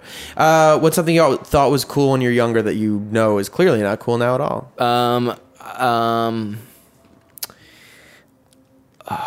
so my parents have always looked out for me. Yeah. And- But the bi- uh, biggest way they ever looked out for me was um, when I was in high school. I wanted my first car to be a PT Cruiser Shut the fuck up with wood dude. paneling. Isn't that bad? Yeah. yeah, that's really bad. But I genuinely did for like a year. I was like, four, I was thinking I was 14. And I was like, it's like a beach car. It's like old. I was a fan of Who Framed Roger Rabbit. It looked like a car from the 30s. Yeah, there it is. Yeah. Yeah, that's really what it is. It's the Who Framed Roger. Rabbit Oh thing. Oh my god. And I, I, I mean, like if you said that about like remember that like Plymouth Prowler? it's the same thing. PT Cruiser and Plymouth Prowler They are were the in your same the thing. same thing in your brain. Yes. But the Prowler lasted even less time. And I, you never see Prowlers these Never. days. If But you, did, that'd be dope. if I saw a Prowler, I'd be like, "Fuck, dude, you hung on to one. You did the right thing." Just I cruise around a love to see Prowler, a Prowler. with like a Nokia brick phone. Dude, a part of me would love to drive a Prowler. Hell yeah, dude. Prowler. That's what I'm saying. If you had said Prowler, you'd be normal. Prowler. You said PT Cruiser. I think you're like, I don't know who you are. it makes me concerned for you and Awful everybody who car. interacts with you. Yeah, it's really bad. But um, my parents got me a Nissan Pathfinder, and I remember getting in it and being like, Which is a dope car. it's amazing. And I remember getting it and literally being like, my parents really looked out for me on this one. And I became the kid in high school who had the nice car, and then I had that car Hell until I was yeah. like 27. Dude, and Nissan Pathfinder's is a great fucking car. love, loved my Pathfinder. Dope. Uh, that was a really good answer. Uh, what's the last gorgeous thing you saw? Uh, the last gorgeous thing I saw. This is a what's the that I can, um, I don't know, man. I I do see a lot of. I could pick most things. I know. I do truly not like have that. like a thing that sticks. I do. The idea that you think of is always like sunset, woman, Sure. All those, but also like the uh, That's why. That's why. I'm, I, if it helps the re- the recent, just just the last thing you think that was. you know what it was? I took a path uh, in Los Angeles that was a highway that I'd never taken before, or like at least a road, Yeah. and it was like through downtown and in a way that was like elevated. And it felt like Yeah. I don't know if you've been on this road. It felt like I was driving through the buildings, like that they were like. I wasn't, I but it was so close and elevated that I was like, holy shit, and it it, it like made me. I was so distracted that I, I could barely drive. I loved it, and I was like, "This is this fucking city. I Yep. love this city so much." And It's I- really good. Yeah, I love that one, man. I love this city. It's weird. I do. Oh, I love it. I love it. I actually truly, and I I'm, know. I'm somebody who like I don't throw around the L word know. very often. I adamantly, deeply, and probably on some level romantically like Yeah. love this city. I'm with you. I mean, people love to hate LA, and uh, I That's don't part know. of it. That makes me part of love it more. I know. I think there's like a real darkness here that forces you to kindle your own light to Yeah. see who you are. There's a cloud of darkness that, And that when is you- over the city. dude, dude, when you, it's so mysterious. It's such a like hidden city Mm-hmm. that that you carve out your own understanding of, and you're. I just love it, and it's Yep. so, and that uh, beauty and decay thing is expressed everywhere. Everywhere. it's wonderful, Dude, outside your apartment, you have this beautiful apartment. Outside there, there's homeless people that we're probably listening to right now. Maybe, yeah. And I don't like- think they're, they're actually. I don't think they're homeless. They chill there often. They're like they're like people. that's Gary. No, I. I mean, I, it's weird. They're, it's it's a rotating cast, but like you know, Really? they definitely drink too much. But Hey, you whatever. know, but, But dude- they do just hang out on the neighborhood. Have you been in my apartment? My my apartment. Yeah, up in NoHo, or whatever. It's one of those like very um corporate kind of buildings. corporatey, and when you go up in it, it lo- overlooks like kind of a ghetto-y area. yeah, I love Well, it. that's the that's the valley, dude. Yeah, Yeah, but I love I love the um I love the dichotomy of being in a corporate hardwood floored, really well Yeah. lit, beautiful large windows that overlooks an area that reminds me that all of this shit is nothing. And I was trying to explain that to our mutual friend earlier. I was like, I think I'm just coming off like an asshole because I was like, yeah, I like looking at all this impoverished stuff. But I was like, Yeah. I'm trying to say that I like looking at it, or I like the fact that I'm looking at it in contrast to the I comfort. think yeah, it's hard. I I think um, it's easy for people to like to be uh, uh you know objectifying, fetishizing, sort of you know this noble savage kind of thing about Yeah. people who are in uh, more difficult conditions Dire than you. straits. You know that we that we can be like, oh, the romance of hardship, blah blah blah, and that's really never how I feel about it. Uh, when I when people say things like that, you know, I think some people can say that and feel that way, but can be like, what I'm talking about is the teeming mass of humanity. Like, look at us. Like, look how beautiful we are, and the people who are the, That- the yeah. people who are supposedly we're having these that you know we're doing it. I always feel like we're doing it. I mean, the darkest version of this is I was at Dodger Stadium uh, on Fourth of July one time, and I was looking out over the hill, and I saw the parked cars, Yeah. and, and like watching them all move, and I was like, we're bugs, we're bugs. Like, look at this hive. Look at us, just the cars zipping in and out, and they stay so structured, and they don't bang into each other. And I was like, this is a Yeah. weird. We're all just bugs, and that felt bad to me in the moment. I was like freaked out by it. But when high- I'm were you high? no, not even. I don't think I was. My probably a little drunk or something like that. Yeah. But um, and maybe in a bad place. But now, when I'm in a, a okay place, I man, I love that so much. Oh, I love it. I love us all like smashed together, like trying. You Yep. know. I think it, that's what it is. It's just being like, oh, this chaos is actually really. That's what I- yeah. nice and beautiful. But it was that it was that that street that um where I was like, oh shit, this is amazing. It felt like the future. Okay, we're on our last little bits. Do you have a self care practice that you like lately, or like in general that you'd recommend for people to try out and, and do that helps you? I uh, I've been journaling. Ooh, Um, that's nice, and I uh, I meditate for like six minutes a day. that's dope, man. That's great because they just six minutes. It's like that. It's- that's enough of a check in. It's enough. It's just a check in. It's nice. It's quick. I don't feel, and I've stopped doing um, actual meditations. I used to do guided meditations for like 20 minutes, and I've started doing six minute meditations where I don't listen to music and I just set a timer for six minutes. Like on my, uh, I use a little Alexa thing, and I go, Alexa, set the timer for six minutes, and then I just sit and meditate, and it's very nice. Whereas prior, I was trying to always attain that next Yep. thing, and now I'm just like, I'm gonna do this, and I'm gonna set a timer, and whatever happens, happens. And as a result, dude, it's been crazy. Like there's been a like legit amounts of like, oh shit, I'm I'm back. I'm at that, or at least I'm ironically am at whatever the next level is. I might genuinely steal that one from you. That's really good. Great. Six minutes is good because Six minutes is nice. Gives you a minute of just bullshit, yeah. you can do that. That's the time it takes to make a fucking hot pocket or something. Exactly. Yeah. Oh, you can always do six minutes. Yeah. Yeah. Um, did you learn that from anywhere? Or is that just your invention? It's just my. So well, I don't good, think it's anything. Yeah. I, I I just was like, I'll do it for six. And Yeah, I was, like, using a timer. It's not like a thing out in the world. Oh, the six minute. It's not like oh a thing. no, yeah. no, no. But there's um there's an app called Insight Timer that's really nice, and I just stopped using that and started um yeah just sitting and quiet and, and then letting go of you know because a six minutes allows me a minute of like let go of this you're not this you're not that you're not that you're not this you're not that and that allows me to be like and that's nice Love that. yeah for 10 seconds maybe All right, the very final fucking thing. Woo. Uh, I have a thing I like. I call it the uh, "Don't Kill Yourself" list. I started it when I uh, wanted to, you know, kill myself at one point in my life, and it was to help me fight that feeling. Which have we started you the podcast now know, where the brain does that sometimes. It's not so nice all the time. That's the bad part, I suppose. Uh, and something that helped me was to make a list. I would just do sort of a meditative practice of my own, where I would start listing just things that are fucking wonderful that Great. like exist and are beautiful. Oh, fun. Mine always started with um, uh, coffee, sandwiches, and lavender soap. And uh, I'd like you to just add some candles just candles. Candles, uh, skin lotions are really nice. Fresh sheets, Ooh, fresh sheets is good. Yeah, um, I would say uh, a cold temperature at night is very nice. Oh yeah, like a When good- You're cozy, yeah. being cozy. The act of being cozy. Um, nothing to do is really fun. Being up earlier and awake than you should be is nice. It is waking so up and be like, oh, good." this is nice. Damn, that's the best feeling. Yeah. Um, diners, You ever, drive-ins, you, dives. you ever see uh, uh you see Guys and Dolls? You ever see that musical or know it? Yeah, yeah, yeah. I don't even know it's in the movie musical, but I know it was in the we did in high school. and I did it, and there's a part that I like. There's the thing you said of waking up earlier than you should. My this part I always remember. I love Guys. This is very good. Is uh, Sky Masterson is singing to Sarah Brown, um, and they're singing about like sharing things with each other, and he goes, uh, "My time of day is the nighttime, a couple of deals before dawn, when the street belongs to the cop." And the janitor with the mop. Yeah. And the grocery clerks are all gone. That's, That's nice. my time of day.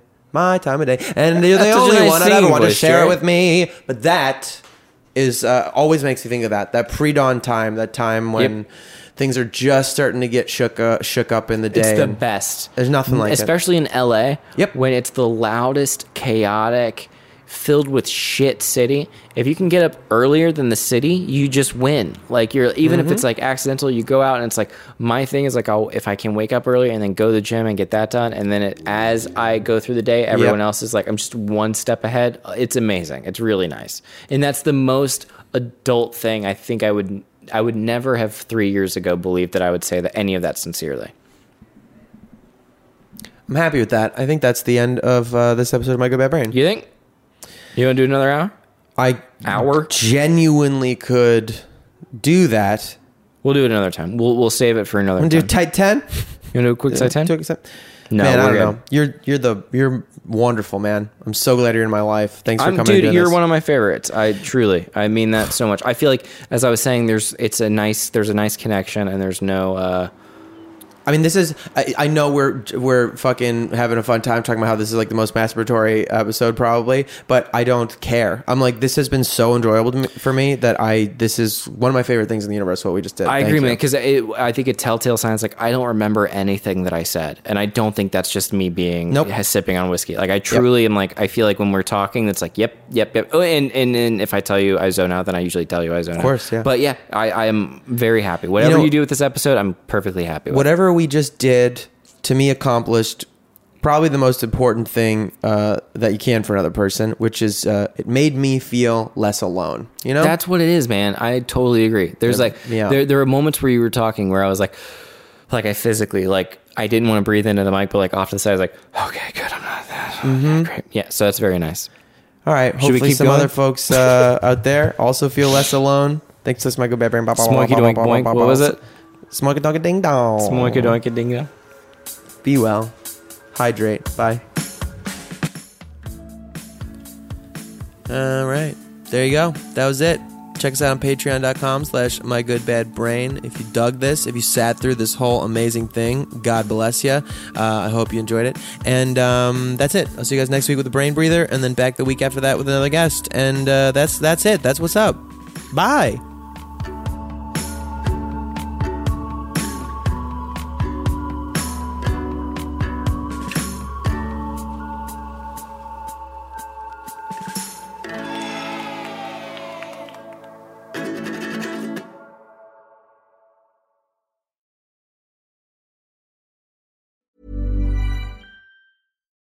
Botox Cosmetic, onabotulinumtoxinA, FDA approved for over 20 years. So, talk to your specialist to see if Botox Cosmetic is right for you.